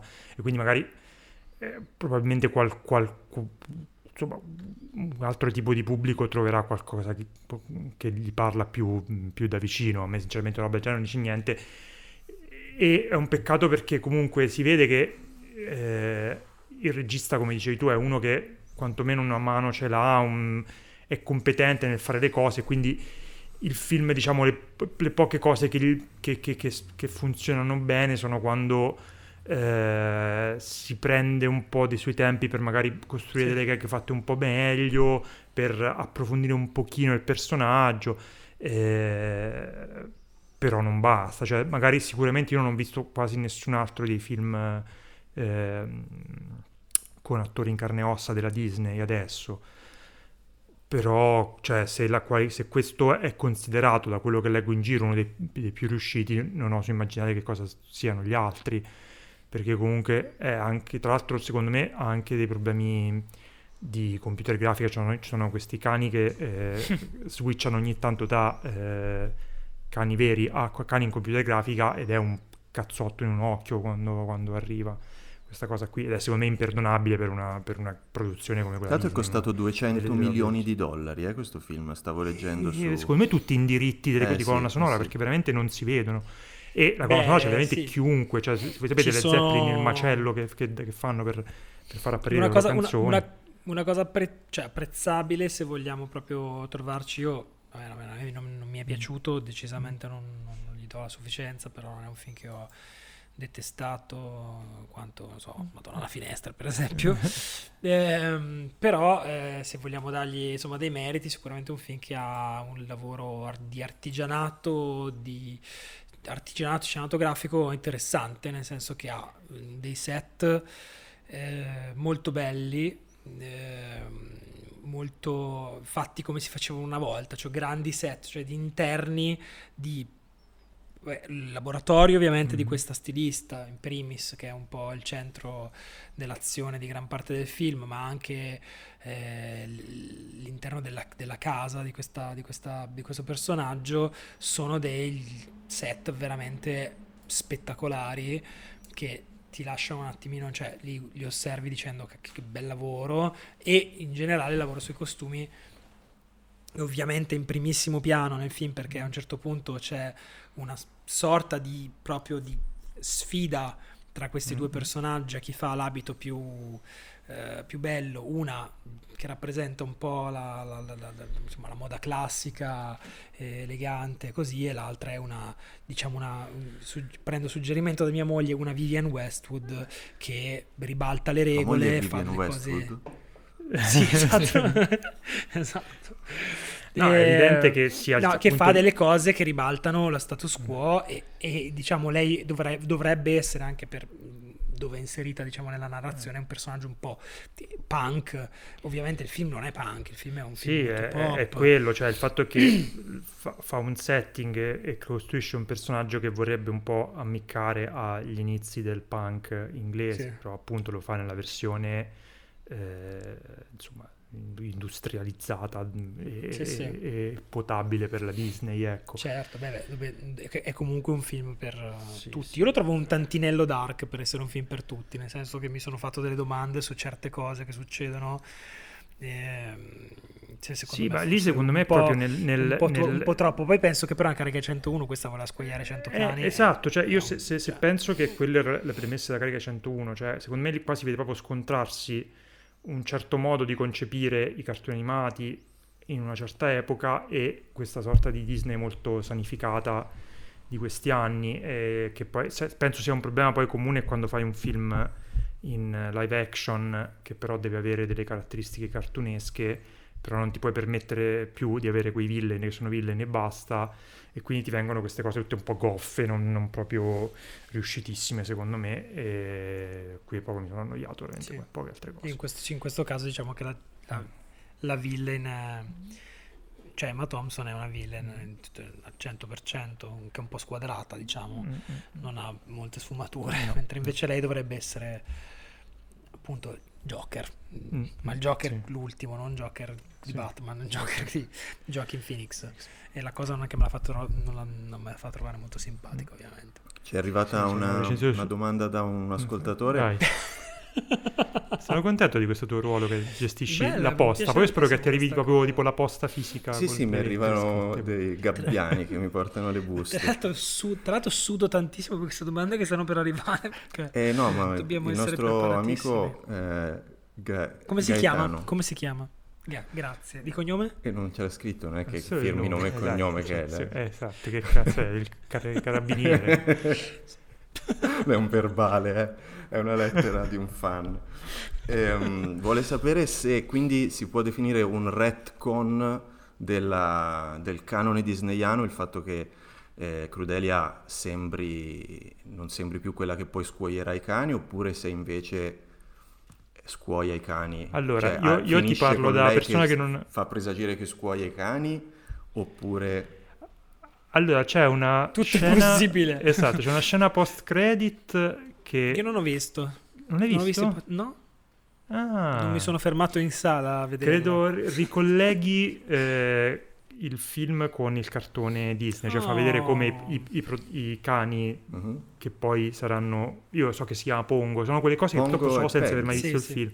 Eh, esco, esco subito vado al cinema a vedere la A scena vedere. post crediti e un personaggio del film capisci che mh, in questo mondo è il protagonista, è il proprietario dei cani del Ah, ok. cartone animato. ok Il ok, pianista, perfetto. diciamo, ecco. il pianista E, mh, Pianista Però, e l'altro quindi sì, c'è- di Polanski. Quindi sì tra l'altro si che scopre che inizia era così, nello poi finisce un po' male.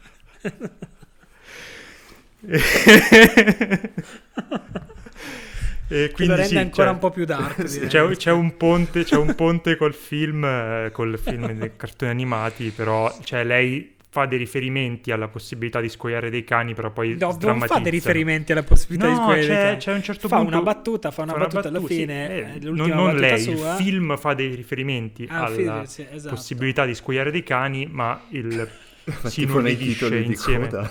Cioè, Sì. tipo c'è un cane, uno con un coltello, eh, eh, eh, e poi non lo fa. No.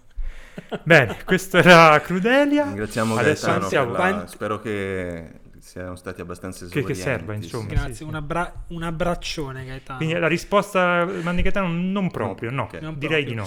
ma senti Lorenzo quanta voglia hai di vedere Crudelia La mia voglia di vedere Crudelia in una scala da 0 a 10 è... eh, preferirei avere una grattugia per il formaggio al posto dello smartphone e...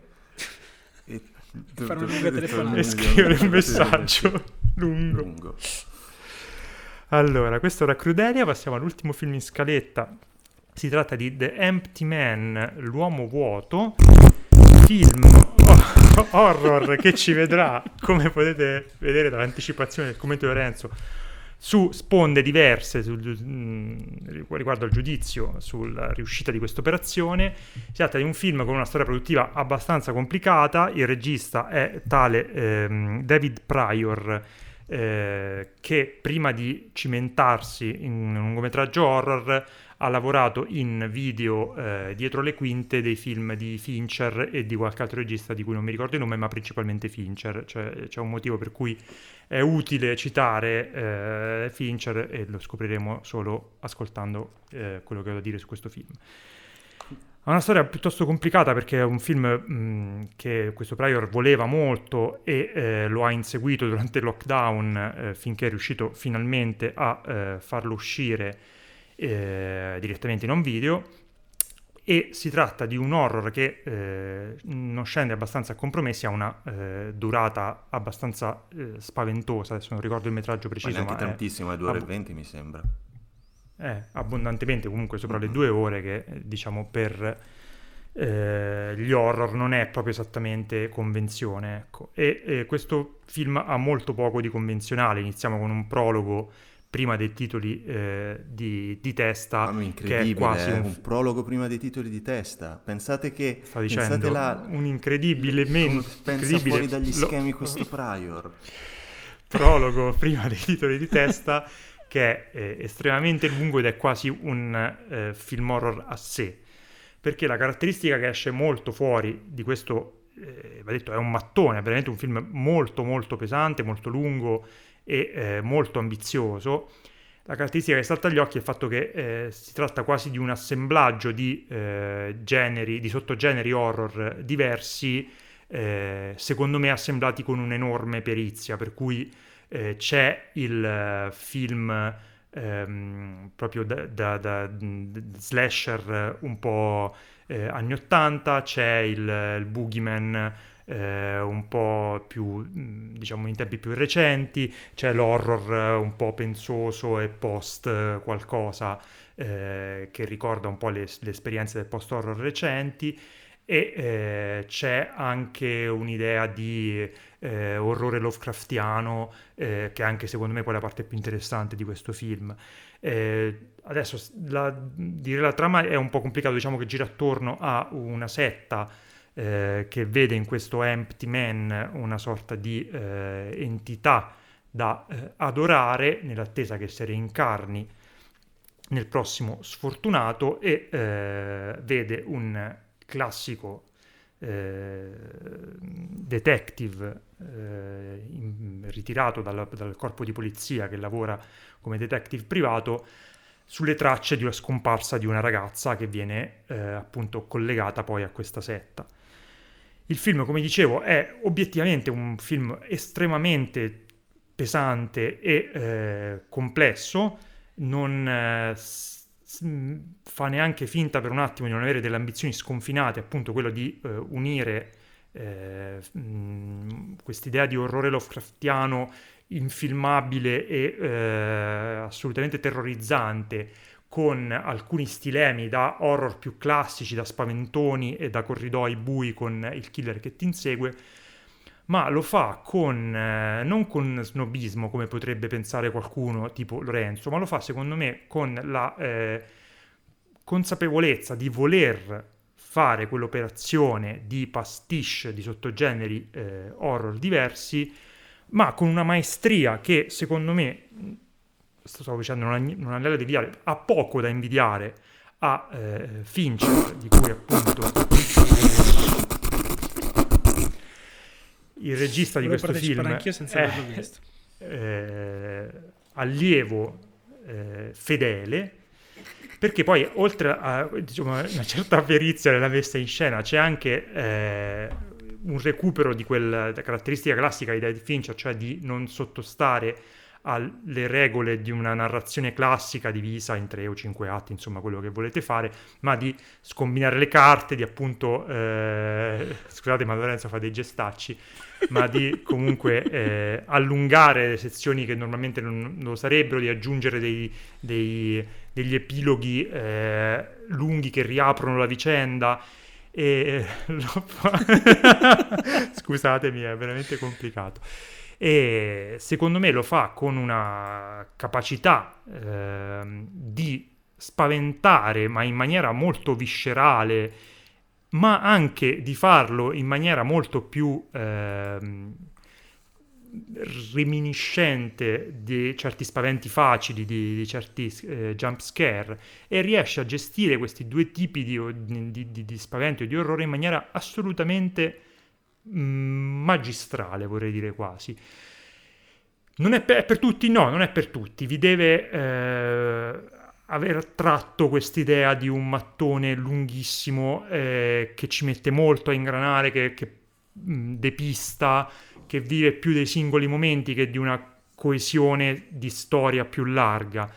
Però queste sue caratteristiche lo rendono un un, un unicum, un'anomalia assoluta nel, nel, nel panorama dell'horror, che secondo me è ammirevole per quello che vuole fare più per come lo fa, perché ovviamente non tutto funziona bene, è comunque un esordio, quindi ci sono tutti i limiti che eh, un esordio per una cosa così ambiziosa porta con sé, ma considerato quanto, eh, quanta roba mette in campo e come riesce a farlo eh, senza poi in realtà annoiare me, non, so, non, posso parlare in generale, ma a me non ha mai annoiato, è una cosa estremamente affascinante ed estremamente ammirevole secondo me e da, da premiare.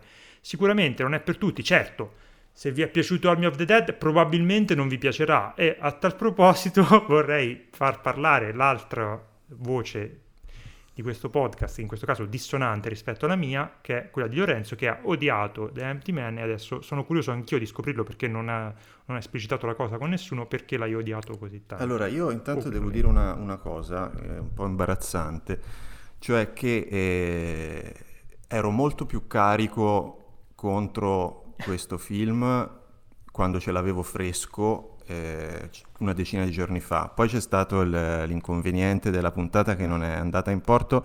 Questo, nel corso di questa settimana me lo sono praticamente completamente dimenticato perché è un film di una eh, pochezza rara e, e quindi non, non, ho più quella proprietà di puntualità di, di giudizio che sicuramente avrei avuto in un'altra, in un'altra occasione. Mi dispiace anche perché il mio unico commentatore su Letterboxd, ne ho uno solo che saluto, eh, ci teneva a sapere come mai non mi era piaciuto il film e eh, lo deluderò come deludo un po', un po tutti. Mm. E...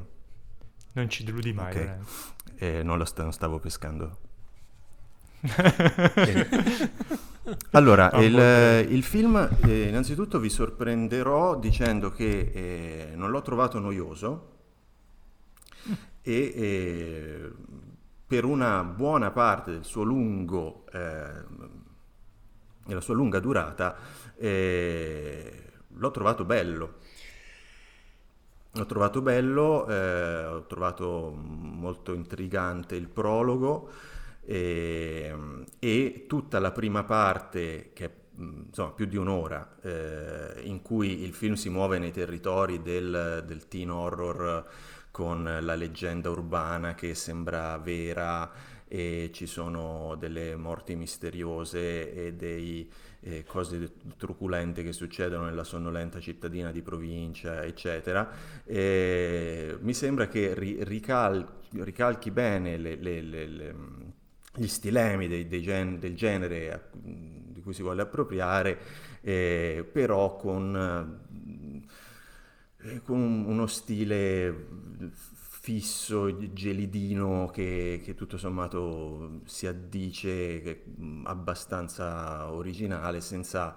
Eh, mi, mi, stupivo anzi quanto, di, di, quanto fosse tutto sommato godibile quando avevo appunto letto di eh, alte ambizioni, eh, e cose un po', un po', strampalate, eccetera. E poi mi ero reso conto che dopo c'era ancora un, un'altra ora e un quarto, fondamentalmente, in cui il film va un, po', va un po' dovunque e in nessun posto, nel senso che eh, eh, prologo si, si, si, aggiunge prologo, stavolta quello era un prologo di, di un'ora, poi il eh, il, il, regista evidentemente ha eh, ambizioni molto più alte e, e, inizia a scoprire le sue carte in, eh, quando si inizia a parlare di quella setta e non è mai un bel eh, presagio quando c'è una scena in cui eh, per spiegare la setta il protagonista va a una conferenza della setta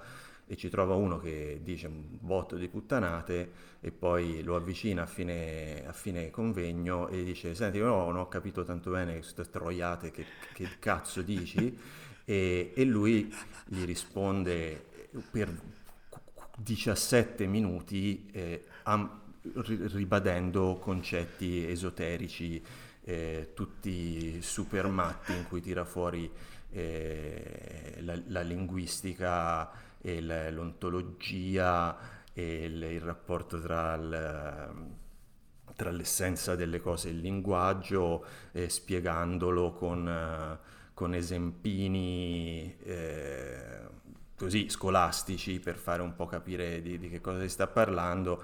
E nel caso appunto eh, non aveste capito che questo è un film che comunque ha un sacco di cose profonde da dire sul rapporto tra, tra tra essenza e linguaggio, il, il liceo dei, dei, ragazzi si chiama eh, Jacques Derrida High School. E, e niente, bravo. Eh, cosa, cosa, vuoi che ti dica? Hai studiato, Hai studiato bravo. E, ehm, comunque, eh, quindi eh, si, si, incarta sempre di più nel tentativo di, eh, eh, da un lato di essere ambiguo e misterioso e mistico e dall'altro di eh, assicurarsi che però noi si capisca eh, il risibile eh, la risibile mitologia che sta dietro a, a, questo mondo che sta creando. Purtroppo il tempo stringe perché veramente si è dilungato tantissimo nella prima parte e quindi non riesce a fare a meno di eh, spiego. Allora, da un lato eh, questi spiegoni mistici, perché ce n'è un altro gigantesco dopo eh, nell'ospedale da parte della ragazza che in pratica dice com'è finito il film, perché eh, il, il, regista è molto molto eh, eh, fiero di, di, questa, ehm, di, di, questo mondo eh, occulto che ha, che ha, creato, gli do atto che alla fine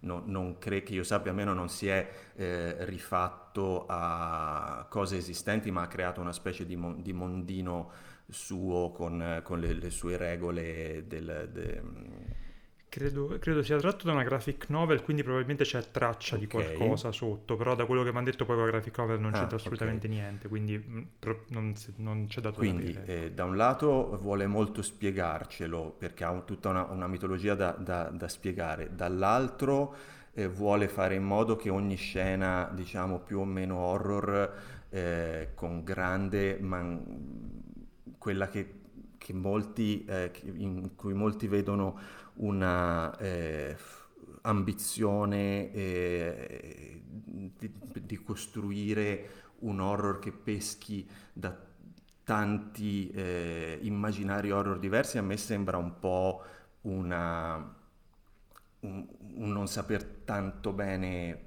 dove andare a parare perché eh, eh, c'è, c'è quando il mo- quella creatura che ogni tanto viene fuori si muove a scatti, eh, arrivando da, da, da, lontana a vicina immediatamente con, con il colpo di, di, di jump scare, più che un, mi sembra che più che un, eh, un, un ripescaggio consapevole sia un, una copiatura di, di un J-horror talmente vecchia e talmente inutile anche per, perché ci sono tante idee horror, molte delle quali poco originali. E mi viene in mente il, il, il, mostro che si muove come un J-horror, ma, ma, ce ne sono altre, e nessuna delle quali, eh, in fin dei conti, è, è funzionale alla storia perché ci sono così tante diramazioni e così tanti sottogeneri affrontati che non... Eh, eh, che alla fine molto poco è eh, eh funzionale, estremamente funzionale alla storia, se non gli spiegoni che eh, eh, a forza di voler chiarire questo mondo mistico e occulto che si è creato, lo depotenziano perché eh, ne tolgono il, eh, il mistero e, la, l'inconoscibilità. Eh, due spiegoni di cui uno ridicolo e l'altro eh, eh, pleonastico eh, sono troppi e eh, a questo appunto si aggiungono eh, gli, gli, spauracchi non sempre di primissima mano ehm, e poi eh, qualcuno mi spiega per favore se eh, i continui flashback sulla, sul passato di lui con eh, il trauma che immaginiamo che lui abbia, e il fatto che eh, ce lo facciano vedere tipo 7-8 volte nel corso della, del film e alla fine lo si veda girato malissimo, eh, con, un, con, un, montaggio alternato tra eh, erotismo e incidenti stradali che non, non, vedevo una cosa così involontariamente ridicola da veramente tanto tempo, è diretto proprio con il cazzo quella, quella, quella scena lì e, e, mi chiedo, eh, sono, eh, è previsto che noi non si capisse cosa stava succedendo e quella scena finale deve essere un, un, un grande svelamento? Perché è chiaramente tutto, cioè, è, è molto molto evidente sin dalla prima volta che si vede quel flashback che cosa è successo, non, non lo capisco, non capisco perché sia diretto così male e quando altre scene sono evidentemente meglio eh, concepite e comunque non è che devi tenere la macchina da presa ferma e inquadrare spazi vuoti ed è buio per far Fincher e questo voglio che sia chiaro. Non è che dici, ah guarda, uh, ha tenuto, è uscito il personaggio dalla stanza e, e però con, non stacca subito, continua a inquadrare l'uscio della porta vuoto e è, è proprio... È pro- Usa un treppiede, proprio, Fincher. Esatto. Si vede che gli ha fatto il dietro le quitte a, a The Social Network. Eh. E, e poi altra cosa, e, e, su questo posso avere, mm, potevo essere di, di, cattivo umore io, posso avere sbagliato, posso essere stupido, mi piace Army of the Dead, eccetera. su una cosa assolutamente non transigo, e, e cioè credo sia obiettivamente eh, vero che per essere un film che pesca da così tanti immaginari, che, che eh, è così ampio nelle sue ambizioni eh, di costruire una mitologia, eh, di costruire, di, di, raccontare tanti personaggi, tanti eh, momenti temporali, eh, andirivieni, eh, location di vario genere, eccetera. è un film di una povertà visiva, in, in, di immaginazione, di costruzione di un, di un immaginario visivo del mondo che racconta spaventosa perché eh, non c'è eh, niente che caratterizzi mai eh, gli ambienti che vediamo in alcun modo. Generic ah, cittadina ah, americana, no. generic cioè... casa, generic eh, abiti. Mh, mm, non so se è un problema di budget. Ha, ha, ha, dei momenti, ha, dei momenti, secondo me, estremamente iconici. Ma C'è quale? il momento quello che è un po' più folk horror, diciamo, quello quando lui scopre proprio la, il villaggio dove ci sono questi eh, adoratori di questa setta. Vabbè, e. Eh, lui vede un, vede un falò con un rito attorno. Secondo me, quello lì è visivamente riuscitissimo, eh, fa paura ed è proprio iconica come cosa. Il mostro, la statua, diciamo, di questo Empty Man ha un, è iconica, continuo a dire iconico finché non, non mi, mi trovo un, un termine migliore e eh, secondo me sì è vero che ha un, un, delle location molto generiche e un look, un look volutamente desaturato, verde, verde blu desaturato e, e wannabe finceriano. Però secondo me funziona bene ci sono, ci sono dei momenti quello sotto, sotto, il ponte quando scopre che fine hanno fatto i ragazzini cioè ci sono proprio dei, dei momenti molto belli proprio che ti rimangono molto e impressi. A me proprio invece è sembrato un film eh, in cui l'immaginazione dell'autore è stata est- fagocitata da, da, questa creazione di una mitologia e molto meno dalla, dal dirigere un film che parlasse di quella mitologia. No, secondo me quello è il risultato di voler eh, inserire questo sequela di sottogeneri dell'horror all'interno di un... Dato in maniera completamente estetica. pretestuosa, no? non capisco... Sì, no, ma infatti io, io, ti dico, cioè, secondo me quello che dici giustamente è che eh, questi spiegoni non solo sono un pochino stucchevoli, ma sono anche abbastanza inutili, non si sentiva il bisogno. In un film che è sicuramente più, vogliamo dire, teorico che eh, narrativo, cioè è un film che è palesemente un'operazione di voler prendere tutti questi, questi, elementi e cercare di fare una sorta di composizione che funzioni di elementi molto di solito dissonanti tra di loro. Secondo me ci riesce. Mi ha dato esteticamente fastidio. E, e, e, vorrei che tutti vedessero la scena eh, in cui appunto si vede eh, da, da, dalla, dal cima a fondo questo flashback barra non flashback della eh, moglie del, del, figlioletto del protagonista, c'è il, eh, questo montaggio alternato e vorrei che vedeste quello e poi eh, riascoltaste eh, e rileggeste tutti quelli che hanno chiamato in ballo Fincher e poi niente, traete, traete le vostre conclusioni. E a mia parziale discolpa ti dirò, non me la ricordo, quindi eh. potrebbe essere che hai ragione, che l'ho rimossa o non so che. Però appunto invece mi ricordo molto bene perché sono rimasti molto impressi altri momenti del film, tra cui il prologo che ripeto è quasi un, horror, un film horror a sé stante, certo, molto classico. Non sono veramente in Bhutan, fingono di essere. ah, questo ti ha, ti ha dato fastidio che non erano veramente in Bhutan. ecco qual è il problema che hai con questo film. E, cioè, secondo me è sicuramente un film eh, molto, come dicevo prima, molto più teorico, molto più un esperimento, un, un gioco intellettuale reso molto esplicito appunto da questi riferimenti al nostro amico Derrida e su cui gente molto più capace di me potrebbe fare degli ottimi dis- discorsi riguardo all'ontologia, all'ontologia, quelle al rapporto che eh, le, gli spettri hanno all'interno della teoria di, di Derrida e eh, il linguaggio e, il, e, la forza del linguaggio che come diceva appunto Lorenzo ha un corrispettivo nella mitologia di questo film. E ovviamente è un film che magari eh, se sei uno dei famosi youtuber di prima dici eh, non ci si capisce niente ma che sta merda dura troppo e capisco anche chi eh, non è uno youtuber, ma è una persona con una certa cultura, un certo gusto come Lorenzo, possa trovarlo un po' respingente nelle sue ambizioni. Secondo me è m- molto interessante da guardare per chi è appassionato di horror, perché fa un lavoro eh, assolutamente inedito, eh, ambizioso e secondo me riuscito.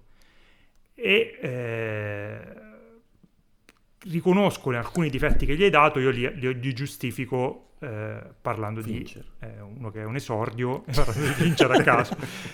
No, parlando di un esordio e quindi ha delle ingenuità come ad esempio appunto la voglia di spiegarti cosa sta raccontando che mi sembra proprio molto tipica di uno che sta esordendo il cinema e quindi ci tiene a far sapere allo spettatore le cose bellissime che ha scritto. Però come eh, film assolutamente autoriale, cioè si vede veramente che è eh, uno che ci ha buttato la passione proprio su questo, su questo, progetto qui e che non me lo ha reso eh, e non lo rende secondo me un'operazione troppo intellettuale, troppo snob, troppo superiore al materiale che sta trattando. Lui è uno molto appassionato di horror e molto dentro all'horror. E come riesce, secondo me è magistrale come riesca a, a, a suonare questa, questa, sinfonia lunghissima con elementi così diversi tra di loro e vendertela come un, un, un, un'opera compatta assolutamente aliena al panorama dell'horror moderno. Finito. No. No. Visto che siamo quasi a due ore, direi che potremmo anche chiudere questa puntata prima che Francesco ci querela e eh, che ci siamo un po' no ma bello questo ma il film, film è interessante. molto interessante questo film non secondo me allora, io sarei molto contento se qualcuno dei nostri ascoltatori si prende la briga di vederselo e ci fa sapere che cosa ne pensa che quei pizza. 15 che sono arrivati fino a qui si trattava di The Empty Man l'uomo vuoto lo ripetiamo eh, per il resto, questa è probabilmente la puntata più lunga che abbiamo mai Però fatto. viene dopo una lunga, un lungo digiuno. Una lunga pausa. Ci siamo esatto. molto... E, e viene prima anche di un'altrettanto lunga pausa. Quindi ascoltatevela un esatto. po' per volta. No, non potete perché a questo punto avete già finito di ascoltarla. Esatto. Quindi non, non sapete che dovevate ascoltarla un po' per volta. Eh, siete rimasti fregati. È finita, data, è finita, ormai è finita. Basta. Bene, Potete vogliamo ascoltare una, un po' per volta quello che manca da adesso alla fine del podcast con tipo un esatto. minuto, un minuto e mezzo. Ti piacerebbe? Mm-hmm. Eh, no, vogliamo dire una parola che chi è arrivato fino a qua può comunicarci Calimero. per... Mm, Calimero. Calimero a tutti, grazie per chi è arrivato fino a qui e ci vediamo alla prossima puntata. Ciao! Ciao, ciao.